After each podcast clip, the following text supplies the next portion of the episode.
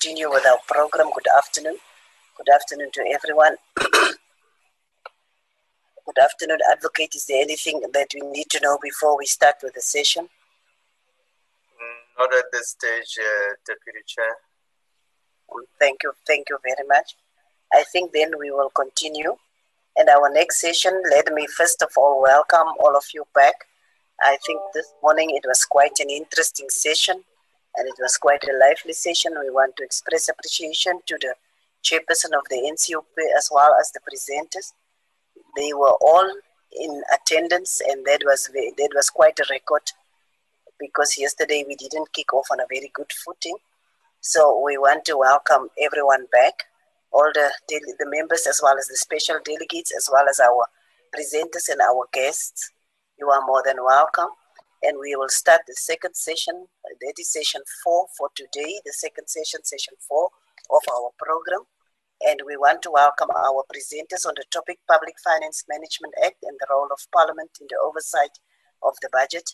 Our esteemed presenters will be Professor Michelle Tshiyoyo from the School of Public Management and Administration of the University of Pretoria, as well as our very recently appointed Mbokodo uh, as the Auditor General, Mr. Kani Maluleke, and uh, as well as Mr. Dondo Mogajane, the Director General of the National Treasury, the three of them is esteemed uh, speakers and also esteemed scholars, and particularly in the areas of public management, administration, as well as finances, as well as particularly public finances.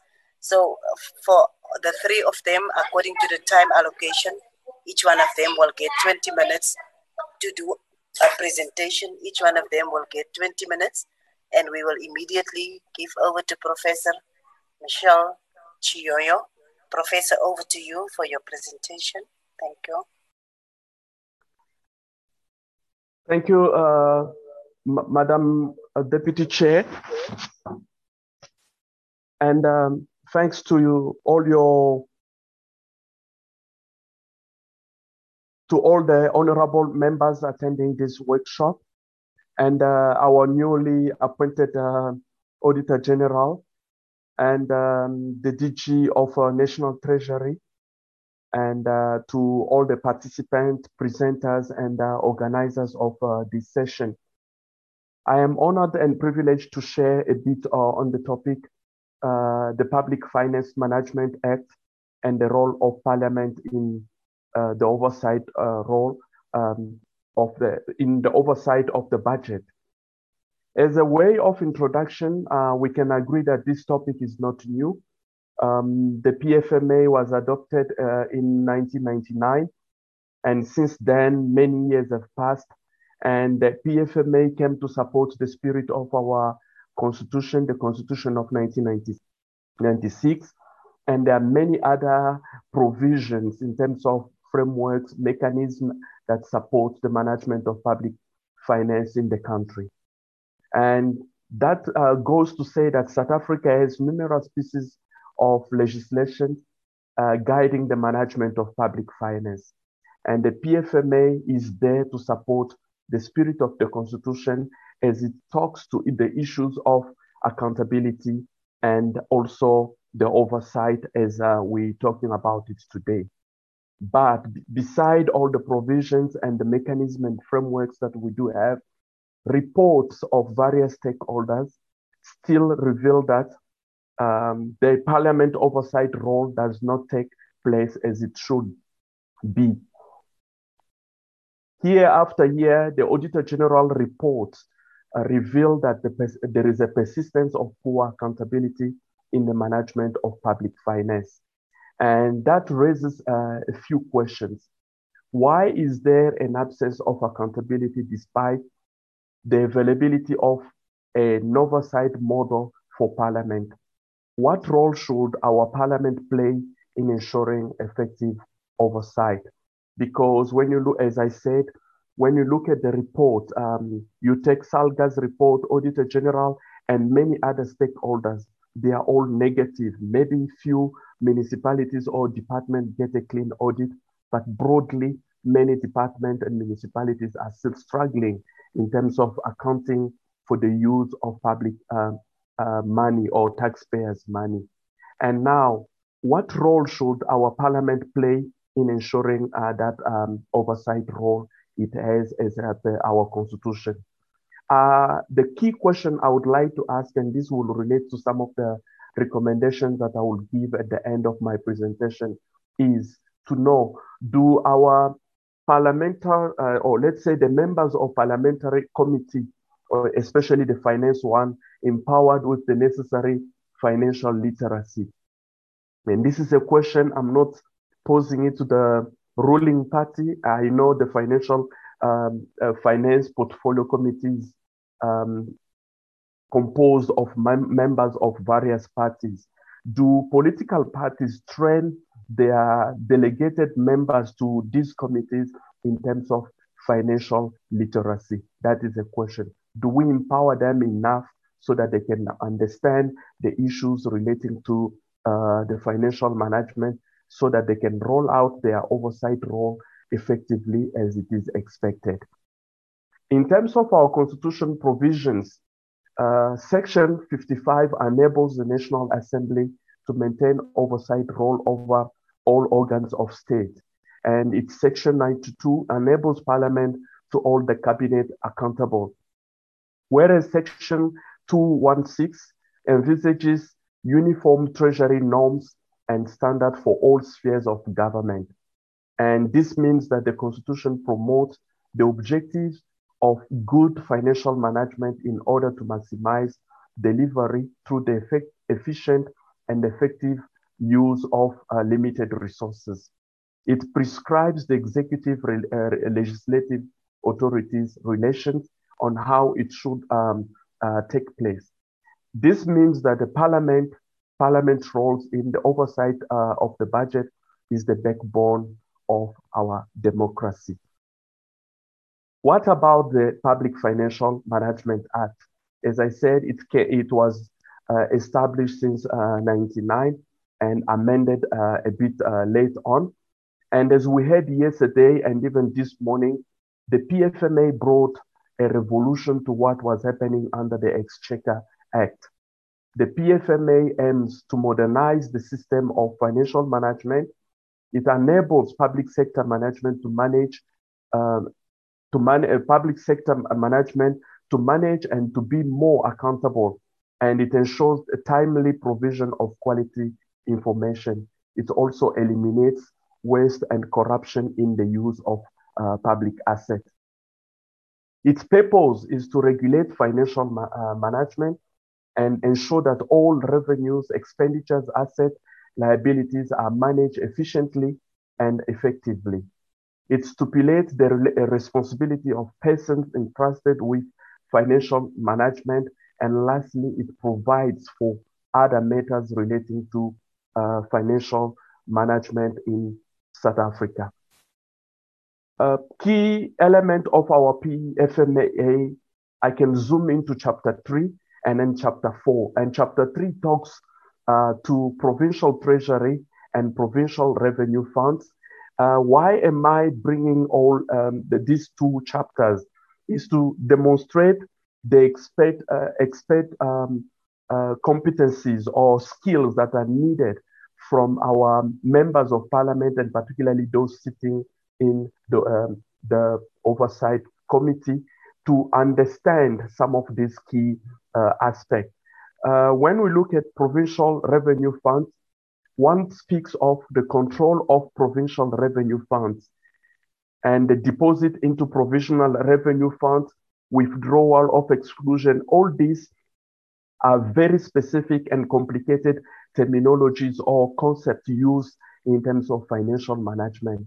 And a person who doesn't have what we call financial literacy will find it difficult to understand some of these concepts and um, the, uh, how it should be applied in real life and how one has to go about monitoring or evaluating how the executive uh, uh, authority have managed to follow up the prescript of the constitution and uh, the PFMA. In terms of chapter four, it, we look at um, the national and provincial budget. The topic of this presentation was more to look at the PFMA and the oversight role of uh, Parliament in the budget. And now national and provincial budgets have uh, categories and components that are also essential. One looks at uh, annual appropriations, uh, national annual budget, multi-year budget, expenditure before annual budget uh, is passed, national adjustment, and many other components that are specific and complex for a person who would not have a proper understanding of financial matters. Now, what is oversight? What is expected from um, the, the committee? Oversight entails the informal and formal, watchful, strategic, and uh, structured uh, scrutiny exercises by legislature in respect of the implementation of law, um, the application of the budget, and the strict observance of statutes and the constitution. And then oversight is a function granted by the constitution to parliament to monitor and oversee government actions, as I've alluded to some of the, the sections in my previous slides. So when exercising oversight, parliament focuses on the following areas, implementation of laws, application of budget, strict ob uh, observance of laws of parliament and the constitution, and above all, effective management of government department. Um, now the question is, what has been happening since, let's say, 96, when uh, we, uh, um, we adopted the new constitution, and what has been happening since 99 uh, uh, with the establishment of the PFMA. And reports, as I said it already, of various uh, stakeholders tell us the reality of what has been happening uh, on the ground year after year. Uh, the Auditor General and many other stakeholders are giving negative um, uh, picture of what is really happening in terms of um, uh, that role. Why is oversight important for a democracy like South Africa? You will all um, remember that our municipalities are the grassroots of uh, service delivery. They are responsible for the design and execution of service delivery projects for our people. And service delivery has a direct impact on the living condition of our citizens. Therefore, oversight is critical to effect more legitimate local governance. And legislative oversight over executive authority use of public finance is one of the tenets of any democracy here in Africa or anywhere else in, uh, in the world. So oversight is aimed at promoting and ensuring that the executive branch of government uses taxpayers' money in an efficient, effective, and economic manner. That's what uh, the PFMA will call promoting value uh, for money. And oversight is a key factor towards strengthening our democracy because um, the report of the oversight or how well the parliament does its role, it means that our people or the citizen or the taxpayers will be pleased on the way their money is being used. And by over, uh, overseeing the action of government, parliament is able to ensure that the service delivery takes place so that all citizens can live a better quality of uh, life. The contrast between accountability and oversight. In section uh, 152.1a of the Constitution, local governments should provide a democratic and accountable, accountable government for local municipality. The councillors and municipal officials are subject to accountability and they require they are required to demonstrate a sense of responsibility when carrying out their functions. And why is this point important? Because uh, in the oversight role, one should monitor and also evaluate uh, how well local municipalities or national departments are rolling out their responsibilities toward the social contract between the government and uh, the citizen. And public servants should account for their decision and activities in public. And this is where public here we mean uh, in uh, the National Assembly or the Parliament, as we, one might call it. And accountability can be broadly defined as a social relationship where an actor feels an obligation to explain and justify his uh, conduct to some significant other. And in this case, it will be our parliament, um, which is a, a representation of the citizen of this country. Lack of accountability is a major factor that contributes to the financial and uh, administrative crisis in most of municipalities and uh, even national department and so so on. What are some of the challenges that one uh, is faced with? I just named um, few, highlighted few. I know the list is quite long. Um, coming uh, on the first point is the inadequate resourcing of, of oversight uh, structures. As you will pick from my presentation since I started, it's the issue of uh, capacity. And many presenters this morning or this afternoon have also alluded to the issue of capacity. Inadequate resourcing um, of oversight um, structures, and in this case, do our committees well empowered to do their job as uh, instructed in the Constitution or in many other pieces of legislation. There is also a poor parliament committees and executive authorities relations. Uh, we've had in the past where um, one um, is feeling not entitled to account to the committees, and that creates a tension and it also affects that role that the parliament has to play. Information asymmetry between government and the legislatures. One speaks one language and the other one um, interprets it or understands it otherwise, and it becomes difficult for the synchronization of uh, ideas or information um, so that we can deliver to our people as it is expected. And poor understanding of the budget cycle. I will not go into the details of um, the cycle, as we know from the uh, preparation, approval, execution, and then control or evaluation. Those are the specific stages that constitute um, the budget cycle. And for one to monitor or evaluate what an executive authority is doing, one must understand what is the budget and how is the budget drafted or prepared. Um, does it meet the requirement of the PFMA when we talk of the outcomes and the impact that will have on our citizens? As I've already said uh, in the previous slide, that we are there for service delivery or the public service is mandated to work toward ensuring a better living for our people. So every budget should be adopted or designed in a manner that it meets the need and expectation of the people. So a poor understanding of the budget cycle can also be a critical element that affects the oversight role of uh, the parliament committees. And lastly, uh, is different part of the accountability chain not well aligned.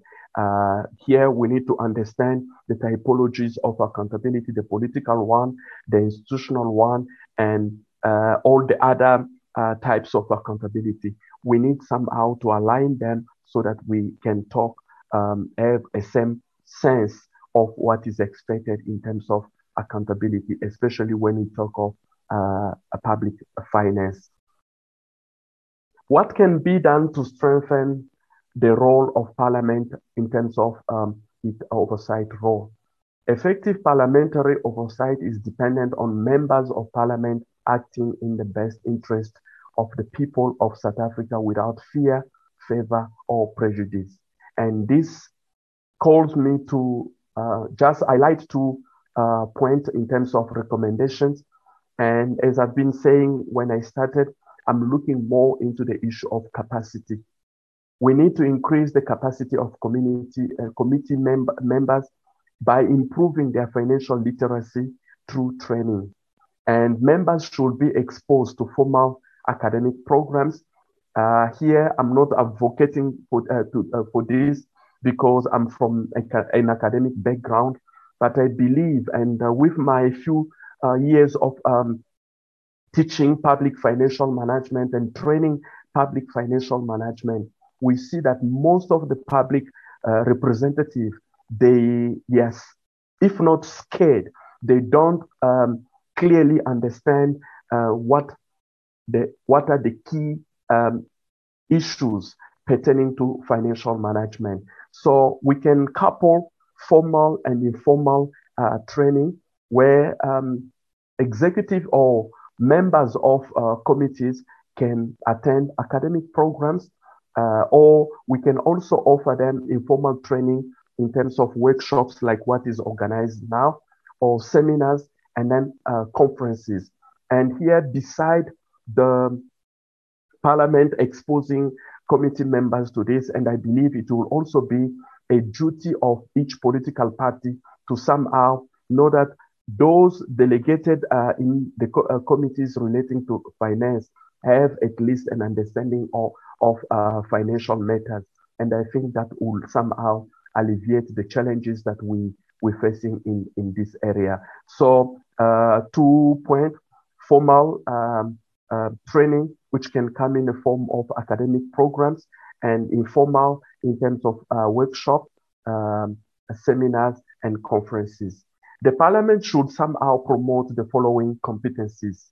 Um, the understanding of the constitution, because um, as in my presentation, I alluded a little bit to the provision of our constitution, linking it to the PFMA, and then talking to a bit of the budget um, cycle. So it only takes one with a financial literacy to uh, uh, join the dots between the constitution, the PFMA, the budget, and then the role um, uh, parliament should be playing. So we need somehow to go back again to the drawing board and then train our public servants, and particularly those sitting in committees, to have an understanding of the constitution and then understanding of the, the statutes and laws that guide uh, public finance in the country.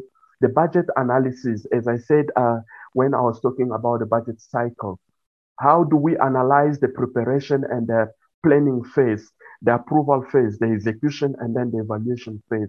So one need to be uh, trained on um, uh, doing that.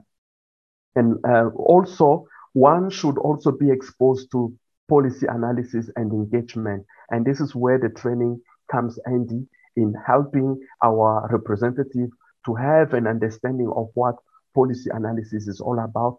And a budget being a policy, one must be able to check at the policy, especially when the budget review is done.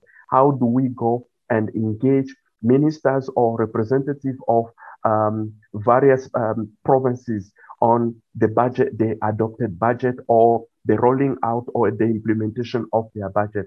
And then we need also our committee members to be exposed to standard operating procedures, not only print them or post them, but they need to know what all these standards are all about and how uh, uh, executive authorities need to follow them in the implementation of the budget.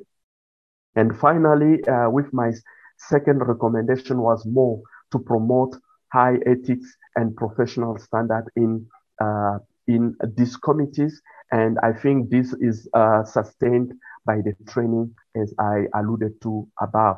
And we need to enforce uh, the code of conduct for our members.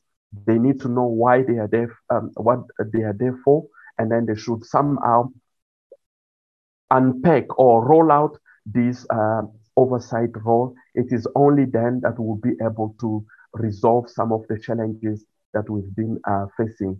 Because as uh, Madam Auditor General is here with us, when we go uh, look at some of the reports, it has always been negative. And why year after year we are facing the same challenge. So uh, this is a little bit I wanted to to bring up.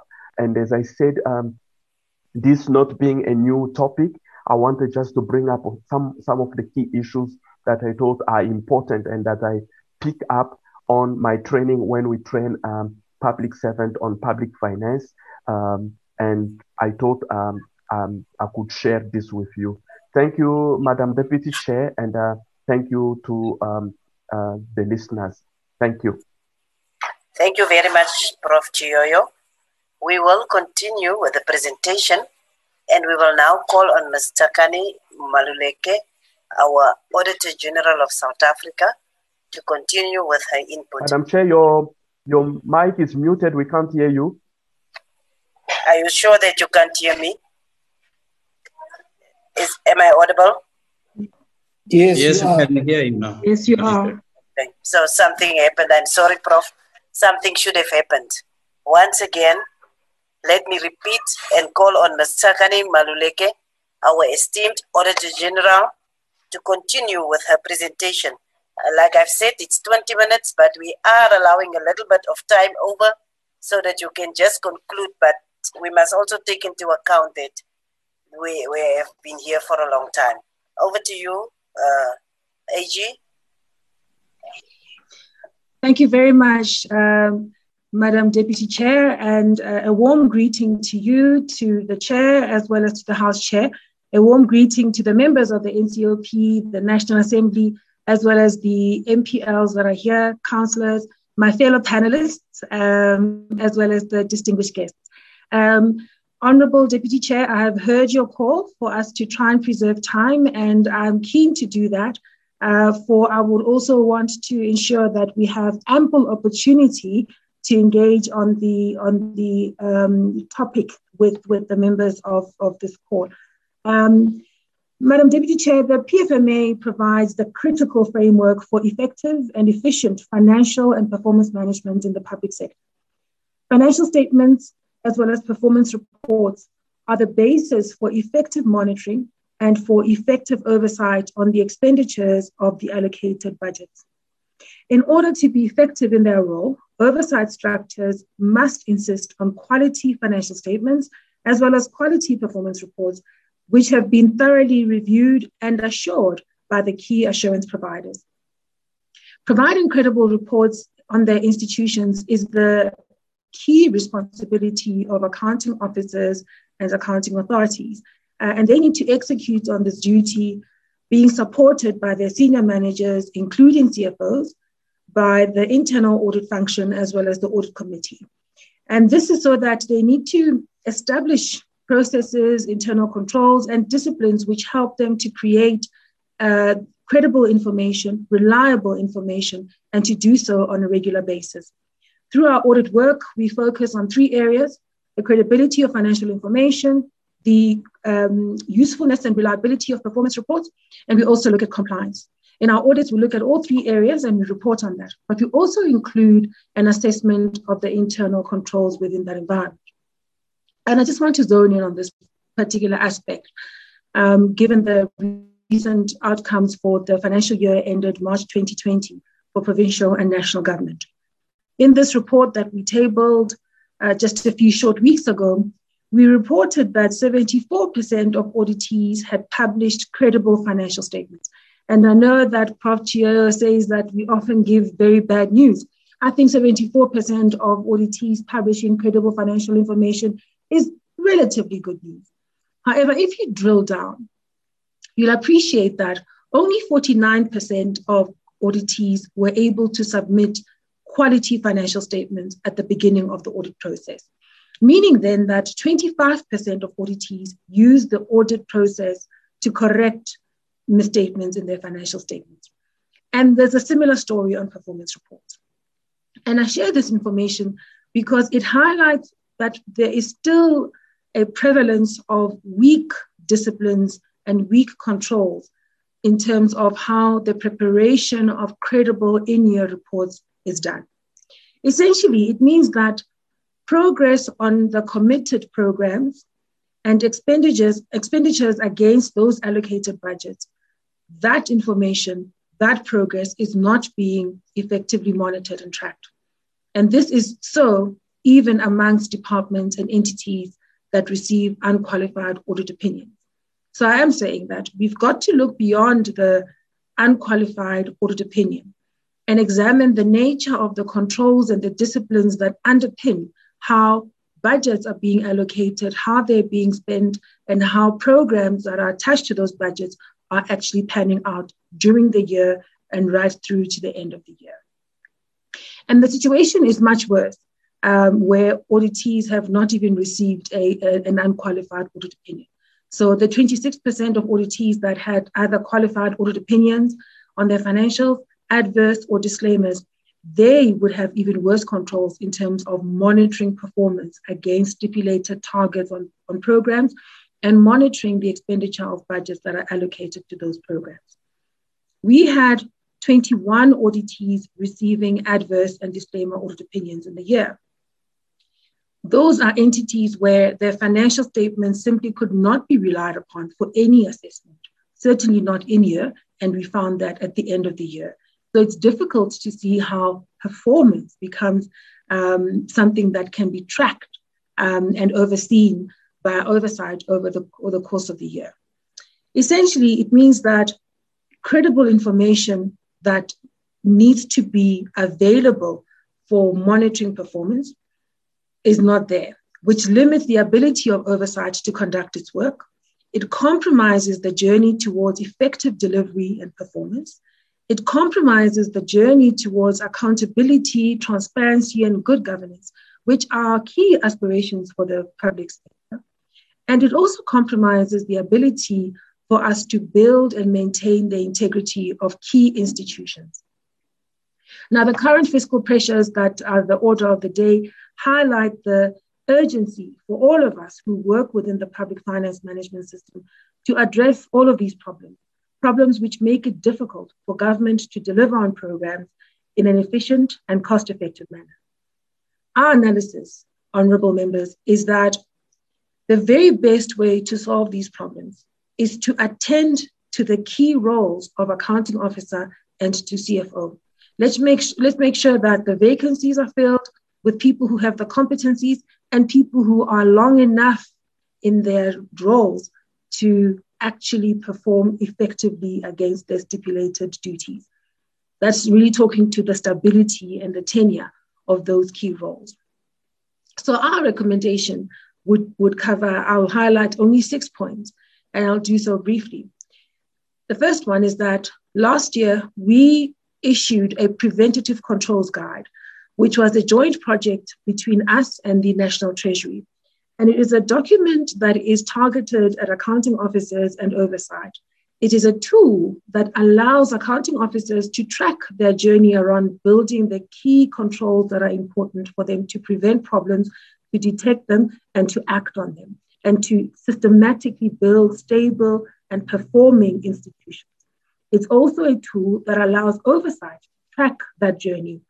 In that tool, we've included key questions that oversight can pose to accounting officers as part of the accountability process so that they can focus on the effectiveness of key controls that support the presentation of credible information to you.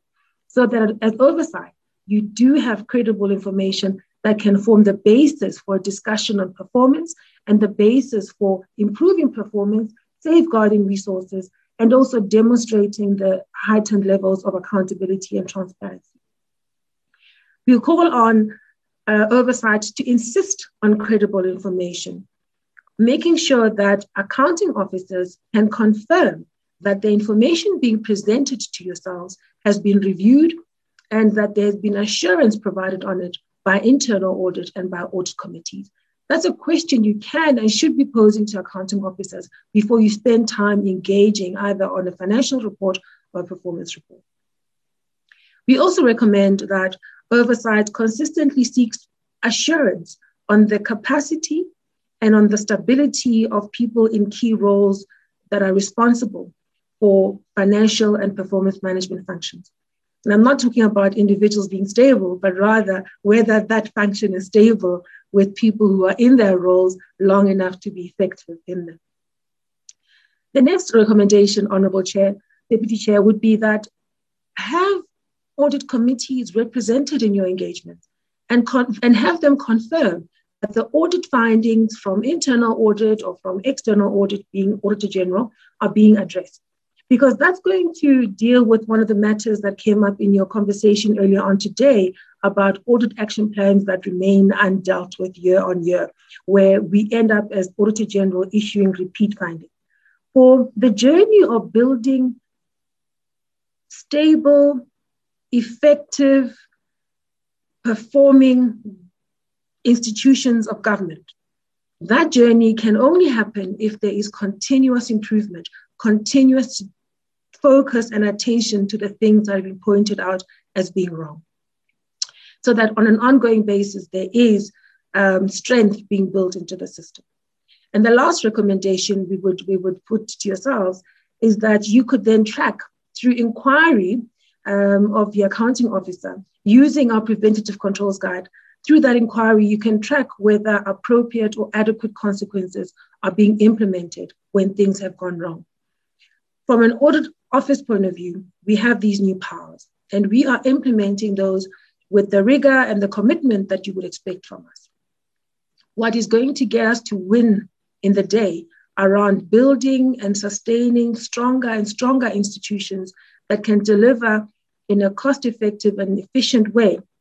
That journey has got to be characterized by all of us who have some role to play driving these improvements, driving this level of inquiry and attention on critical matters on an ongoing basis. Those, Honorable Deputy Chair, would be my comments. I've given you some sense of what we're finding um, as a limitation to effective monitoring and oversight by, by, um, by the NCOP members and by legislators generally. And I've also given you some recommendations on what can be done to improve. I look forward to the engagement. Thank you very much for the opportunity. Back to you, Honorable. Thank you very much for efficient and effective recommendations.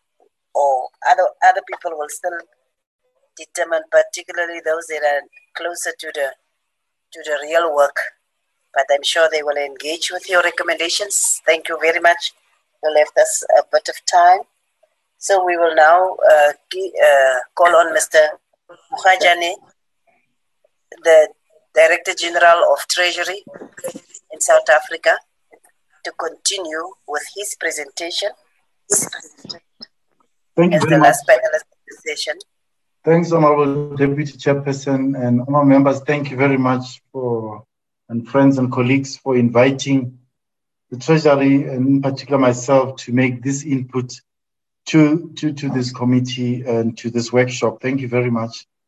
Um, yes, of course, we, we cannot, uh, in, in an environment like this, talk about the role and, and, and, and the oversight role without going to the basics in terms of what the Constitution is saying, what the MFM is saying about some of the responsibilities that, that we have.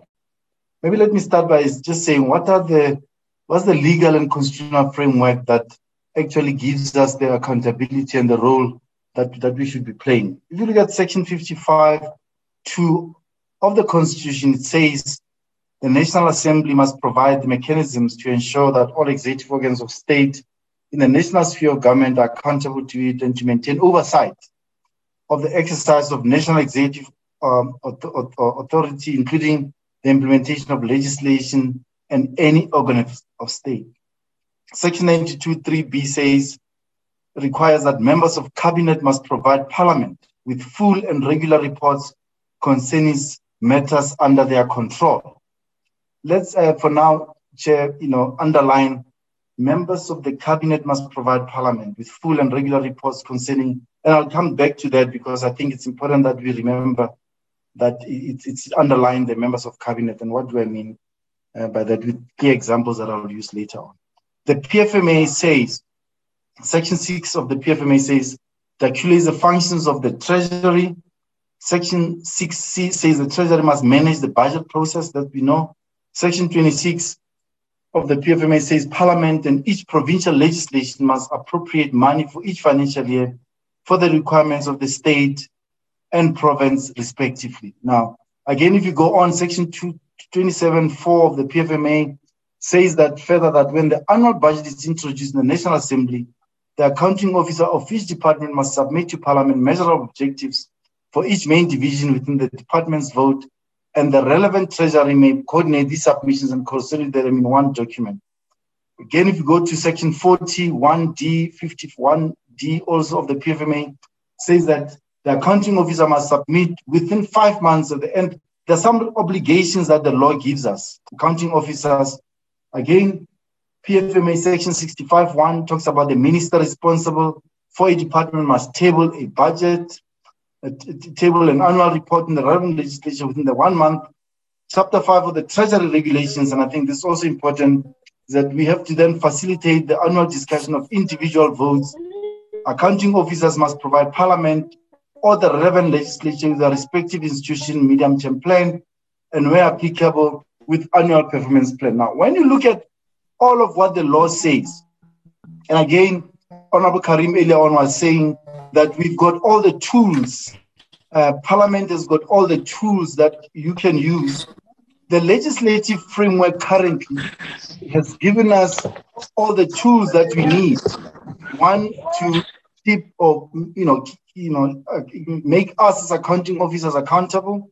Two, the cabinet also, including uh, members, uh, you know, of the provincial executive accountable in any way that they do. Now, the executive did, when then we translate someone. Can we request that members that are not on the platform, please, please mute your mics. Can we can we find out who is?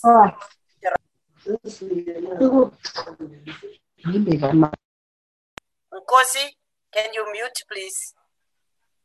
Please, please, please assist us here. I'm sorry, DG, for that, but. No problem. Thank you, thank you, Chairperson. Now, the, the executive then has has then coordinated itself in a way that departments have been established. In particular, I'm zooming into the Department of Performance and Planning, Monitoring, and Evaluation. What are they then doing based on the plans that the law requires departments to do? How those plans are consolidated, and who then plays an oversight role on those plans, including performance thereof and including evaluation that's necessary. Then there's this the department DPME, which is mandated then to monitor the performance of departments and provincial government departments and municipalities and to carry out evaluations in partnership with other departments. There's that role and that role then must also be, you know, be lifted out, and the role of the department must then be put on the side. So you've got two boxes that I think, uh, Honorable Deputy Chairperson, we must remember as I'm going to conclude later on. One, there's a role of the cabinet that I said is important, and what cabinet must do. The second important aspect in, in my presentation is then let's look at the role of DPME and what they should be doing because they've got certain responsibilities in terms of their mandate and what they are established for. Three, then you've got the National Treasury. The National Treasury obviously find expression in the Constitution. I mean, 216 or establishes the National Treasury. The PFMA gives us certain responsibilities. A few of them is to compile public, uh, you know, report, publish reports on spending of each and every department. These reports are submitted to the spending standing committee on appropriations on a quarterly basis. And subsequently, a presentation is also made summarizing the expenditure outcomes and spending issues for each quarter. We do that. The latest was yesterday. Some of my colleagues went, went to the Standing Committee on Appropriations and presented spending patterns across uh, you know, uh, national departments. And one expects that the same role is therefore given in provincial settings, is given to provincial treasuries in terms of how and how they should then be accountable to call them provincial SCOAs for now. There's also Section 32 of the PFMA, which then uh, uh, you know dictates and say to us that within 30 days after the end of each month, the National Treasury must publish in the National Government Gazette a statement of actual expenditure, revenue and expenditure with regard to the National Revenue Fund, which we've been religiously doing for, for almost 20 years, and we, we are not we have not erred on that. The question then becomes, what then do we do with that information? What does Parliament do? What does various political, I mean, sorry, uh, oversight committees in Parliament do with the information that we've religiously been providing, uh, and uh, including the know, information that on a quarterly basis we're expected to publish in terms of the sec- of, of Section 32. Furthermore, Section 32 of the PFMA states that it must specify the actual expenditure per vote, which we do, distinguishing between capital and current expenditure for that period and for the financial year uh, up to the end of the year, meaning There are obviously projections in terms of how the departments and, and entities prepare, plan to spend the money, uh, you know, for the, for the whole of the period. All of that is dictated in the regulations, is dictated in terms of what the PFMA expect us to do. Now, insofar as accounting officers, and the AG did mention accounting officers in the guideline that we, we, we, we published jointly last year. Accounting officers in law have section 38 to 43 of the PFMA stipulates the responsibilities of accounting officers. And again, making oneself familiar with familiar with these uh, you know uh, responsibilities is quite something that's critical and right uh, upfront that we must make sure that we fully understand what and what they cannot do. They are responsible accounting officers are responsible for ensuring effective and efficient and transparent finance management of their institutions. They must then set up relevant systems such as internal audit and procure, procurement for this purpose. Accounting officers must enforce budgetary control, ensuring that expenditure is in accordance with the vote of the department and the main divisions with the vote. Now, in terms of this section, um, you know, the, apart from the P, uh, treasuries, both provincial and national treasuries should do and their role articulated in, in law, they also have this responsibility to ensure that the spending is efficient and effective. So again, it's something that we must remember as, as, as later on when I, I'm, going to summarize in terms of how to then locate responsibility and actually how then we should be playing uh, or we expect or, or, we recommend that account, I mean, um, oversight committees in parliament should play. Accounting officers must also enforce budgetary control, ensuring that expenditure is in accordance with the vote. It's not it's not necessarily a national treasury function insofar as a department is, is concerned. It is from an oversight point of view in terms of our overall uh, you know, responsibility. But accounting officers have to ensure that budgetary control measures are put in place in accordance with the vote. They must also keep full and proper records of the financial affairs of the department and prepare annual financial statements and submit these to the Auditor General. They are doing that. They've been doing that, and I think again, as an, you know from an oversight point of view, we must remember remember remember this. They must also prepare and submit cash flows to the treasuries, which should report on a monthly and quarterly basis, and are obliged to supply information as requested to Treasury and the AG. Finally, the accounting officers must also oversee the effective management um, of the institutions of assets and liabilities this is some role that they must play, and they must play that effectively. Now, parliamentary committees, there's that SCOA, which again, um, you know, uh, the Money Bills Amendment Procedure and Related Matters Act states that set, are certain powers that this committee has that include considering and reporting on spending, amendments of the Division of Revenue, recommendation to the, of the FFC and their report, etc. And what then they should then be doing about Section 32 reports that are provided by us uh, on a quarterly basis. So again, the SCOA role in terms of the Standing Committee on Appropriations and the role, what do they do with the information that we provide? Again, we've then individual portfolio committees.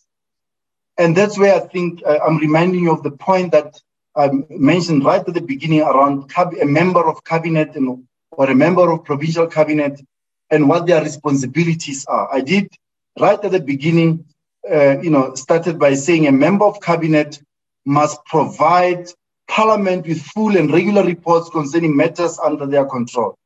Now I'm bringing this, uh, that constitutional role that they have, that constitutional role that they have, I'm bringing that now to to, to, to, to reality in terms of how that should be should be implemented or should be uh, you know uh, you know made made reality in, in terms of day-to-day operations.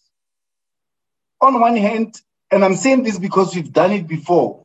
Some 20 years ago, this is what we did, and this is what was working. And I I've seen, Chair, you know, with, with, with due respect, in the last few years, I saw this waning down, waning down, whereby portfolio committees effectively in parliament do not use the reports that we generate. They do not use the report that we generate and hold a member of the parliament and a, sorry, a member of the cabinet or provincial cabinet accountable in terms of spending, performance, budgeting, and planning of their area of responsibility. How do we use the information that we have, that we produce? And it's their information, by the way, it's not the Treasury's information. Our role is to take Section 32 reports and put them all together and make them available to committees, including portfolio committees. I'm saying this because I was fortunate that I worked in, on both sides of, of, of, of the equation, if you, if you want to call it that. I was in, in provincial budgets for many, many years. I used to be responsible for the budget for Northern Cape, Northwest, and KZN you know, in the early 2000, late 90s. Now, in terms of those budgets, I would know everything about those provinces, including the departments, and information that we have that we compile in terms of spending, in terms of performance, in terms of non-performance, action or inaction, we will know and we'll have to make them available. We would come in a portfolio committee of any department, present information and not be hanged. I'm using the word hanged very carefully, Chair, and not being hanged for not playing our role as treasury, but simply for saying this is an as-is situation that a member of cabinet or a provincial cabinet member cannot question because we are simply articulating their own information and make it easy for the committee to interact with. And then in that way, the committee then asks tough questions to the member of the executive in the form of the cabinet minister or an MEC, including the HOD, because there are certain accounting officers' responsibilities that they should have performed. And if they did not, the information that we have, apart from section 32, we've got depth and information that we, we, we, we obviously can make available that would not normally be in other reports because of the nature of the work that we do.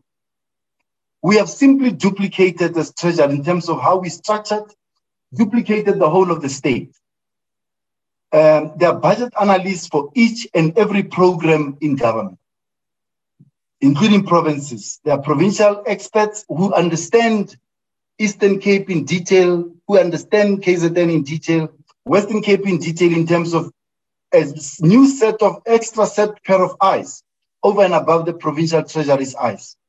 So all I can say, Chair, on this matter, whereby individual sectors and their accountability and how they should be accountable and what Parliament should then be doing, is that the Treasury at any given point in time will have information that can be used by various uh, committees in terms of them playing their oversight. In that way, we can tell on departments. If, if you use a term, loose term that kids use when they play, I'm going to tell on, on, on what you do, I'm going to tell on your parents. The treasury and the, and the budget analysts that we have, both for national departments and the budget analyst responsible for municipalities and budget analyst responsible for, for, for provinces, we can tell on a department. We can tell on an, an activity uh, in a department from a financial management point of view, from a performance point of view, we have that information.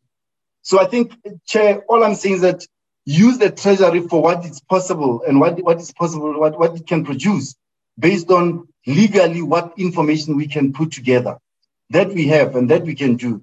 For, insofar as the budget process is concerned, we have institutionalized processes. We have, and these processes have matured the, the, the budget council is fully functional. MECs for, for, for finance in nine provinces, including the Minister of Finance and the Budget Forum, where SALGA comes in, organized local government and uh, and, and you know and and, and, and the COGTA minister. All of that is institutionalized and it's working. That's supported by the Technical Committee for Finance. It's working. So, from an intergovernmental fiscal relations point of view, the systems are in place to can inform what's happening in provinces, and also, by the way, to can inform generally what's happening in terms of spending across national departments. So for both provinces, provincial treasuries simply can duplicate what we know and what we have. It is expected that they should have the information.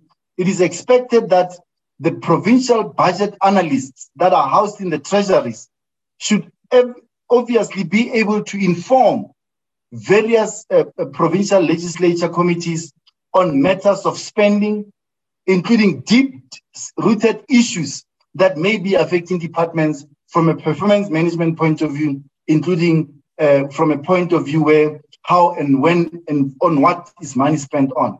So all of that, uh, uh, that's why I said it's important that we go to basics in terms of what we can and what we cannot do as, as national treasury, including, and I'm also speaking on behalf of provincial treasury because uh, we are informed by the same pieces of legislation and our our, our, our, our, our roles and responsibilities and duties are articulated in the in, in the PFMA in, in the same way. I'm mindful of time. I've got a minute left, including the time that uh, I paused a little bit. Political oversight on the budget process. Um, as the Honorable uh, Carrim said, obviously you don't want to be playing a referee and a player at the same time. That part, being part of the Budget Council, Budget Forum, obviously you've got a very limited role. But it's therefore important that we've institutionalized that as part of our budget reform for, for parliamentary chairs, at least to be part of those two important forums. But again, it's important that then we are held accountable, at least from a SCOA point of view and from, from provincial SCOA's point of view, of the guidelines that we issue as early as now for the next budget process. Maybe it's expected that we should go to SCOA and then articulate what the budget guidelines are. In that way, and one honorable member did say, and I forgot who it was, who said, at what point do we influence the budget process at the beginning? Maybe that's the only way, because then once we issue these guidelines, departments would be forced to actually put their budgets in line of the guidelines that we issue around every year around uh, May, June uh, of every year. So it is expected that maybe we have to engage with, with, with various relevant committees at the, at the finance committee or even SCOA to actually agree on broad guidelines that should inform that should inform the budget process so that your oversight is informed by and, and you obviously we're part of uh, at least at a very high level at the beginning there are various publications i'm not going to go my time is over can i take one more minute Chair? There are other budget uh, uh, publications that, that, that we listed at the beginning of the year. And again, the process does not start uh, at the time, a week or so before the budget, as you know. It's as, as, as again, uh, you know, you, you may be aware, it starts such much earlier. But I think as provincial treasuries and national treasuries, Parliament should hold us accountable in terms of what the PFMA says or the MFMA says about the role of provincial and national treasury and including accounting officers. Then we can partner with you as we tell on our departments, those that are misbehaving, as we tell on, we are then able to go on with you in terms of the insights of what we see as challenges faced by a particular department in a particular province or a particular municipality. As I say, that information we have. So we can enhance the role of parliament in its oversight. We also have to play, be held accountable by parliament in terms of whether we as treasuries, both national and provincial treasuries, are playing our role as articulated in law.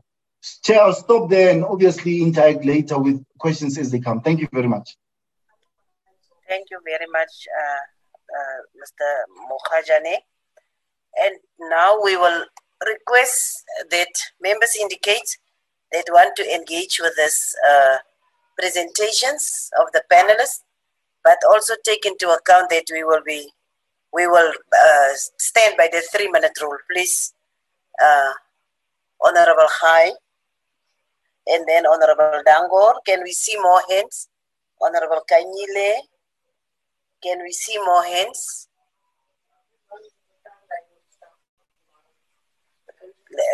Honorable Mwita, let me just open this. Yes. Hi, Dangor Kanyile, Mmoiemang, Mwita, Dodovu, and Kanyane in that order, Honorable High. Uh, thank you very much, uh, uh, Honorable Deputy Chairperson, and uh, also thanks very much uh, to the three uh, presenters. Chair, my, my, question will be to the Auditor General as well as the DG of Treasury. On, on, on, it's 15 hours. Sorry? Honorable Dango. Can you please mute? Please mute. We will allow Honorable Khai to continue. Thank you. Thank you, Honorable Deputy Chair. Chair, uh, the, the, the, there's a new uh, act uh, with regard to the audit. Uh, I just want to check uh, with the AG uh, to there's this issue of a certificate of debt, particularly for the accounting officers. has there any has there been any certificates that have been issued to the accounting officers who have failed to uh, carry out uh, uh, their responsibilities when it comes to financial management. Um, the the other two questions are to the DG. DG, the, the way you're explaining uh, the, the mechanism of uh, ensuring accountability uh, uh is very impressive. Uh, but the question would be how then this uh, monitoring mechanism that um, Treasury has is unable to detect uh, the corruption that is taking place uh, in national departments, in entities, uh, in provincial uh, uh, departments, with, when you have all these uh, eyes on the provinces and departments. The, the, last point is the recommendations that come from the committees, the finance committees and uh, appropriation committees. Um, when you look at the reports that are tabled uh, in, in, in, in Parliament uh, from these committees, th- there's a sense that uh, um, uh, Treasury tends to ignore uh, those, those, those recommendations. I've highlighted earlier the recommendations and observations that were made Uh, by the finance and appropriation committees uh, that have not uh, as yet uh, uh, been implemented. if I can make an example, the issue of illicit financial flows, as well as others, there seems to be no response or action that is being taken by Treasury with regard to those particular issues. Thank you very much, Honorable Chair. Thank you, Honorable High. You kept the time. Honorable Dangor. Thank you very much, uh, Honorable Chair, and thank you to the presenters. Honorable Chair, the philosophy for the behind the PFMA was that it was a contract. The budget was a contract between the minister and the legislature, and that periodic monitoring thereof should be done. Uh, uh, regarding the triple E's and performance.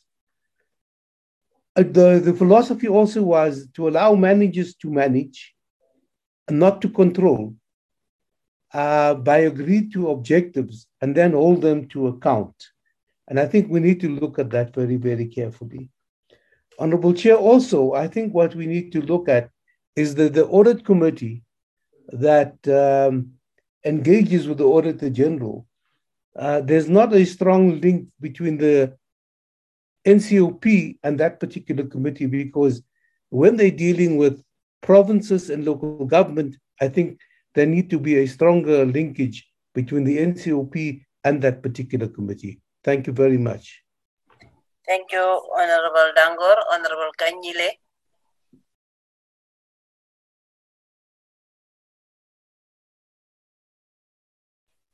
Please unmute. Okay.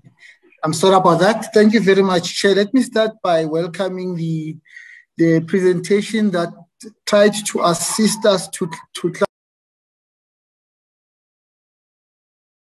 Please unmute.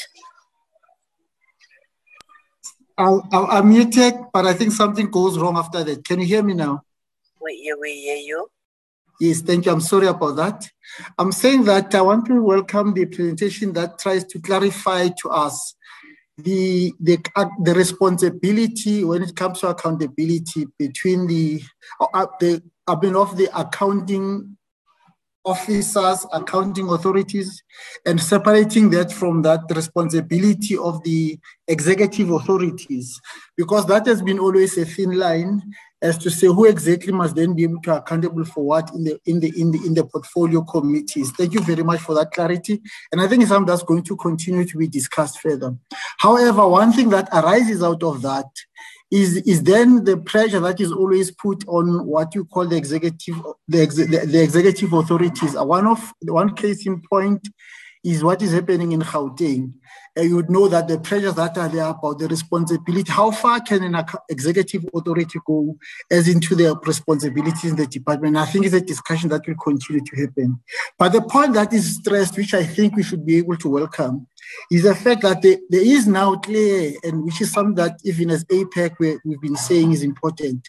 There's, there's really clear, clear need for a relationship between uh, the, the, the treasury, whether it's national or province, with the various portfolio committees, particularly portfolio committees that have to do with uh, with, with financial management, uh, including uh, public accounts committees. And I must say that you welcome the presentation that was also made by by, by Treasury at our recent APAC uh, meeting, uh, which we held a week or two ago. But just to say that, the, want to stress one of the points that has been made, that yes, it is true unless we really uh, look at the beginning, unless we look at uh, the, and I think the Auditor General always raises this thing, or some that they are, they are trying to encourage. But unless we look at the beginning, the preventative methods, the preventive measures that have been put, up by, by the manage, by management, unless we have proper oversight on that, we'll never be able to deal with a number of things because we'll deal with the things at the end when, the, when things have gone wrong. And we welcome the fact that Treasury said that as part of her sitting that it's important that they must they must be able to brief us on the guidelines that are there, uh, because they are the ones that are going to determine how finances are going to be run throughout the year. And I think I wanted to welcome those. Thank you very much. Those are the comments I wanted to make. Thank you very much. Thank you very much, Honorable Mmoiemang. Thank you. Uh, thank you, uh, Deputy Chair. Let me also express uh, my appreciation uh, on the presentation from the three uh, presenters. Uh, uh, indeed, uh, we are much more better equipped now. Just want to check from the DG of Treasury in terms of some of the, the discussions that were raised earlier in the morning. I hope uh, the video was part and parcel of the of, of, of the discussion. Uh, among the issues raised uh, uh in the first presentation was that uh, in certain instances, uh, as, as, as, as, as, as, Parliament, we have never used the, the powers vested in us to amend the the budget proposals that is put before us, uh, uh, thereby uh, emphasizing the point that in terms of the, the, interventions in certain areas we are found wanting as, as, as Parliament. an example was made around uh, failure on our part to intervene uh, with the failure to uh, improve our taxes uh, Eh, our tax uh, uh, rates, eh, eh, particularly given the pandemic crisis that we are going through. particularly those that the, the, those that are doing well, but of course we are mindful of the always the argument raised to say let's let's let, let's let's let, let, let, let's not make it uh, difficult for business to thrive uh, so that we are also able to then uh, they're also able to, to, to, to, to generate profits that will enable us as, as, as, as government to tax. But I'm more interested in terms of uh, uh, those uh, uh, questions that were raised. Uh, the second one also was also around the, the, the power of, of, of the press from, from but I think uh, how uh, I think the emphasis was that uh, uh, there is a need on our part to to, to, to uh, navigate between the separation of powers, uh, while at the same time there is no application of responsibility on our part to to uh, use uh, the, the budget officers, uh, parliamentary budget officers to to to uh, make those strategic intervention where there is a, a, convergence of view to say it is necessary. I think in this instance, I want to raise one point. Uh, uh, with the, I think with the budget, uh, uh, with the strategic planning workshop that at some point we had earlier this year, the issue of the 100 million uh, that must be paid over by Parliament to, to PAMET was raised as an, as, an, as an item that is making the parliamentary budget to, to, to look bloated. Uh, because on the face of it, one can assume that uh, our budget is, is, is, quite adequate, only to find that that 100 billion must be paid over to Parliament.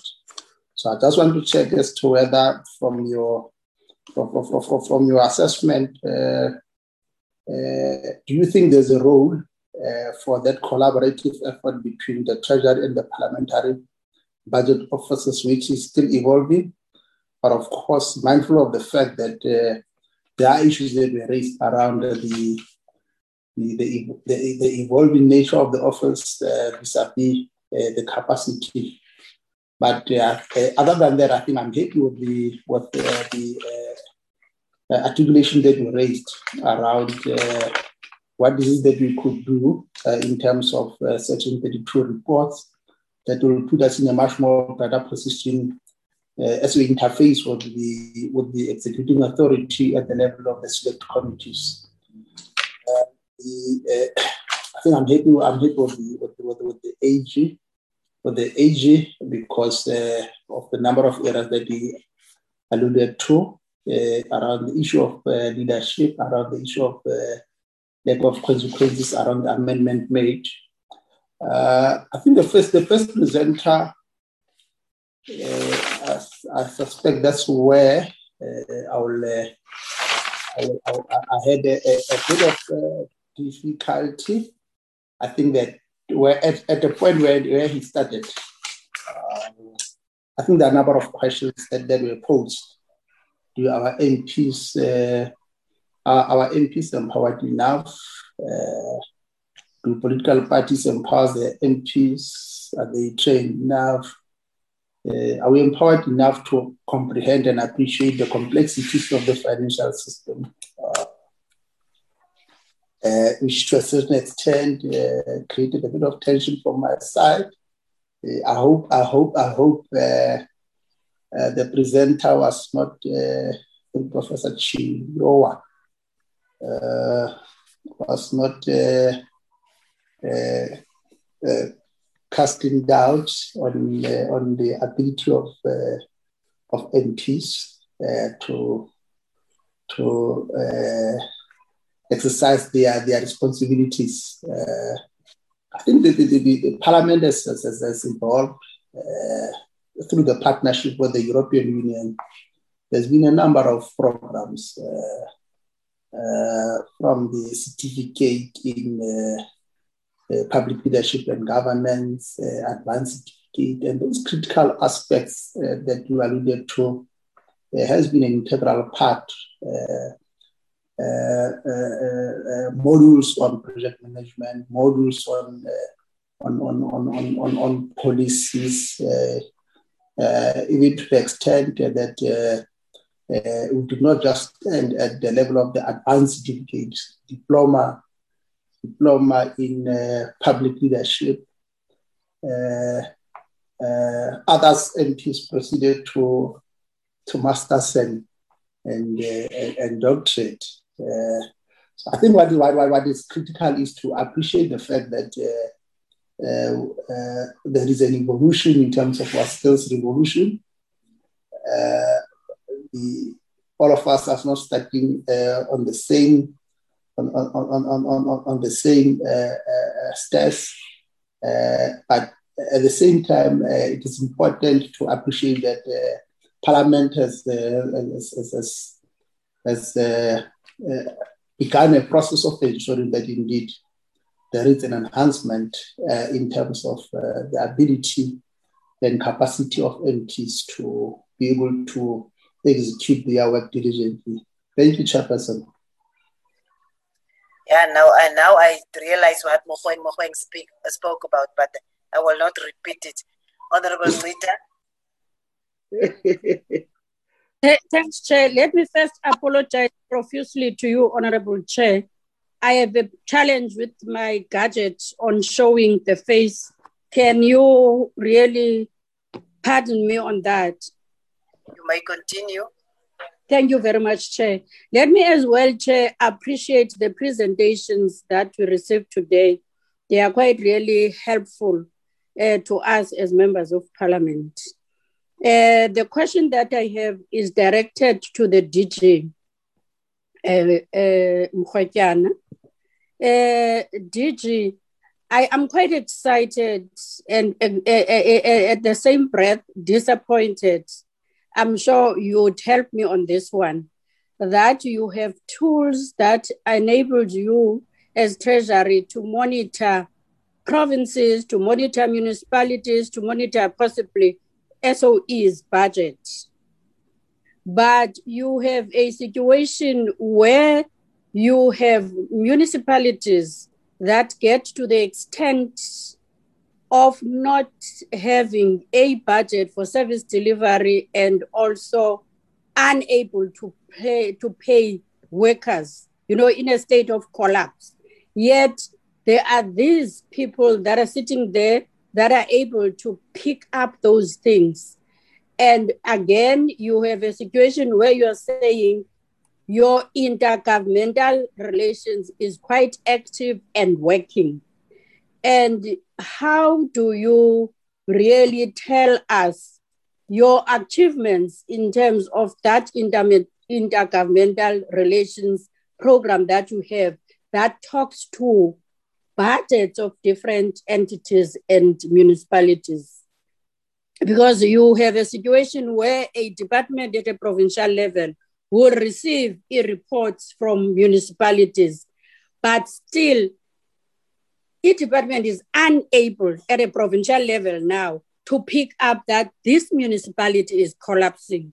Do you have powers when you pick up such things to be able to say, municipality number one, two, three, this is what you should do. And if you are unable to do this, this is uh, this is these are consequences for you not being able to do this.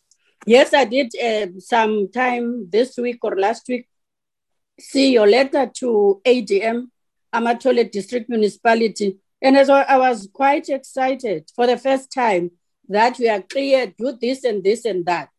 Allow councillors council to do this and, and, and act on one, two, three. So why is this not being something that is regularly happening? so that you avoid a situation where entities and also municipalities they get to collapse yet there are systems in place to monitor those thank you very much thank you honorable rita honorable dodovu uh, thank, thank you very much uh, honorable chair let me also uh, express my appreciation to, to the presentations I think uh, they they were very very good and spot on, especially in in terms of outlining what are the challenges that are facing accountability and what systems uh, must be put in place in that in that respect. Now, to to the three presenters, uh, my question is uh, cuts across, and the question is why with such good structures, systems, and processes put in place in relation to the legislative framework, the policy framework, and the regulatory framework, we continue to have the problems that we have, uh, especially the deteriorating financial situation uh, at municipal level and, and to some extent at provincial and national level. I'm asking this question because for me, there is no question, and I hear uh, presenters for me speaking in general terms in terms of what are the challenges that are obtained, that there is lack of time for members of parliament, uh, somehow there is lack of capacity, uh, no adequate resources, and, and, and all of that. For me, I think that we are shy to confront what I call the, the element, uh, the elephant in the room. There's a big problem that I think we are confronting to, where we are failing to confront. And for me, the problem is uh, poor ethical leadership.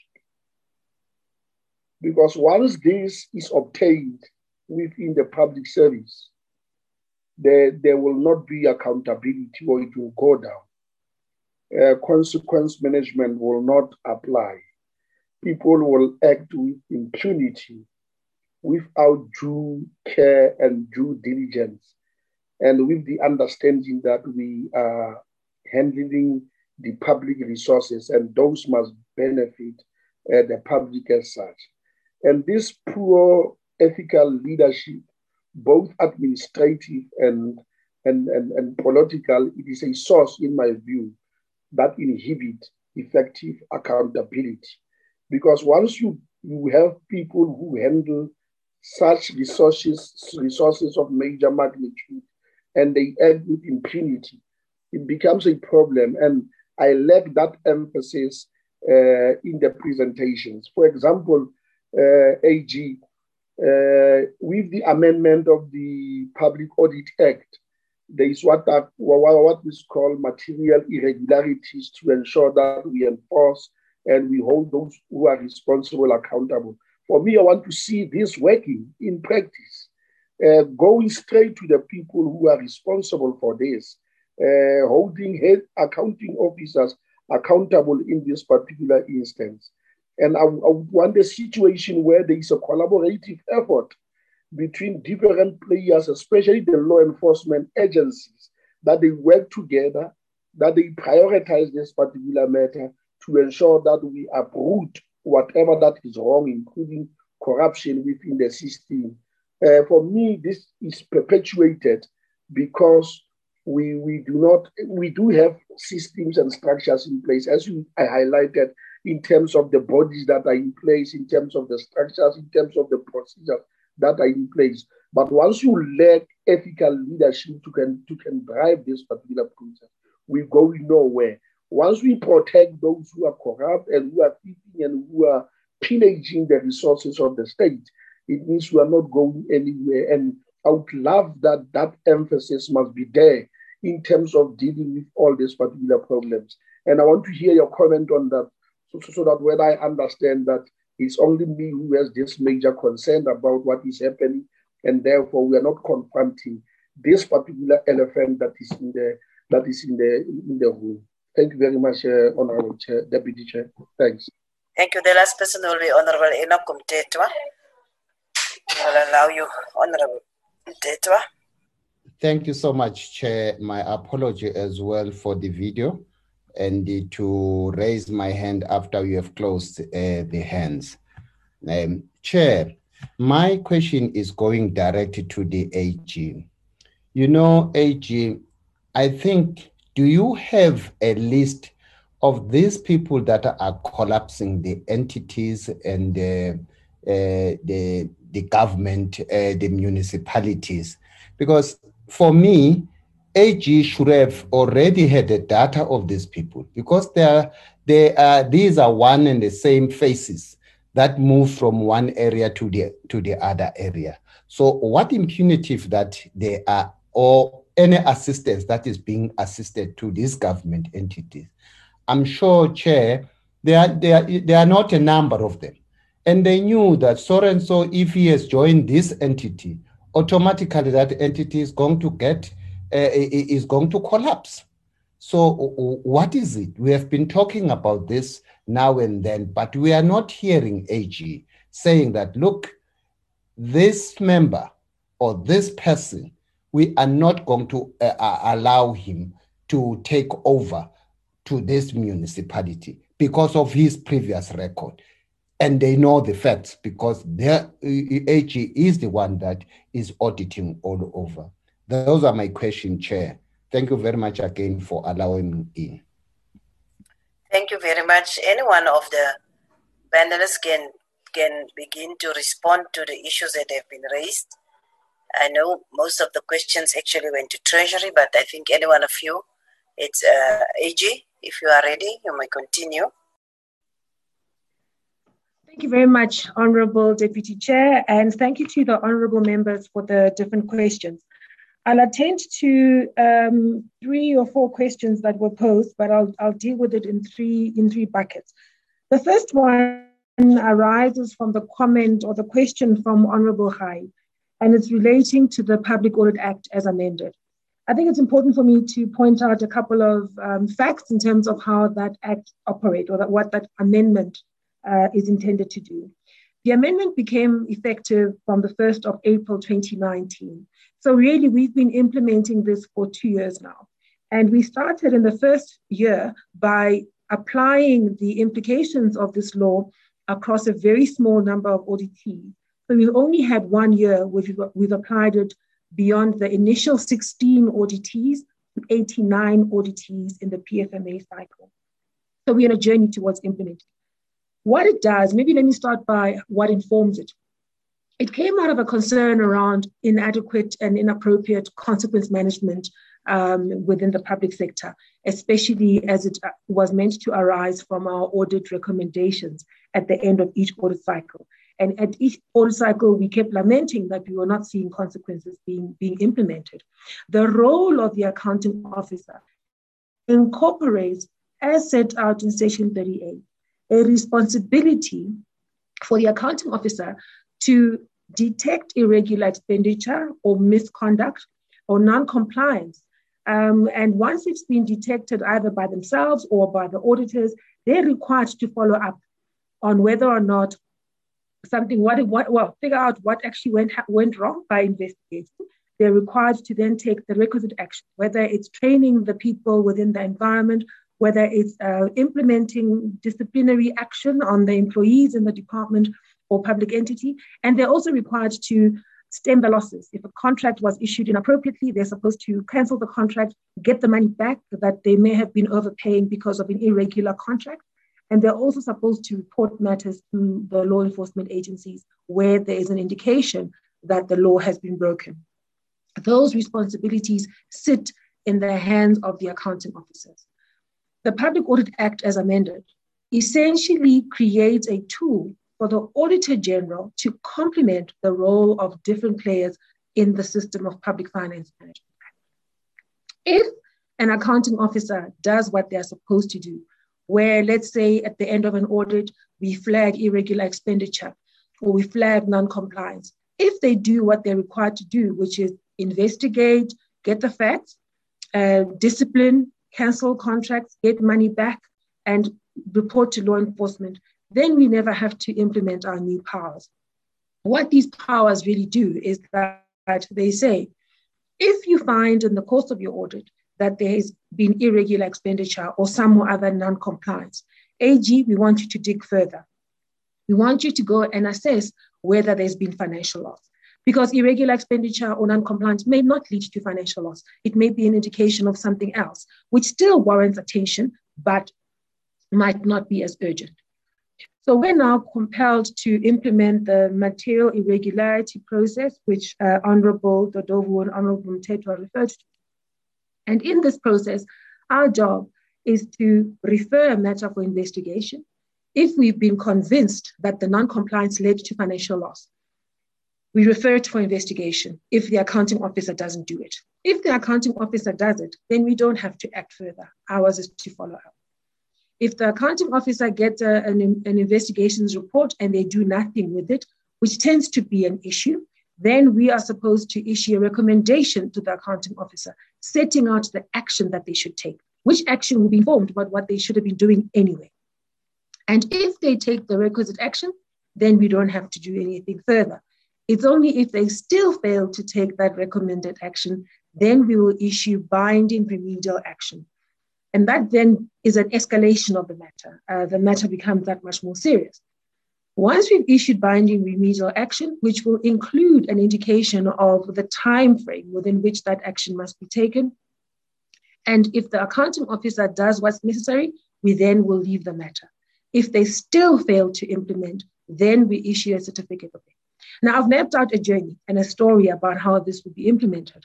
And that's consistent with how the law has been designed because it's got to respect that the, the accounting officer in the system of public finance management, the accounting officer remains the central point of accountability. So we don't take over the role of accounting officer. If they do what's required, then we don't have to act. We only act when there's failure. I also map out the story because it demonstrates that in the journey to do, towards this do, doing this, we give the accounting officer every opportunity to take the action that they're supposed to take.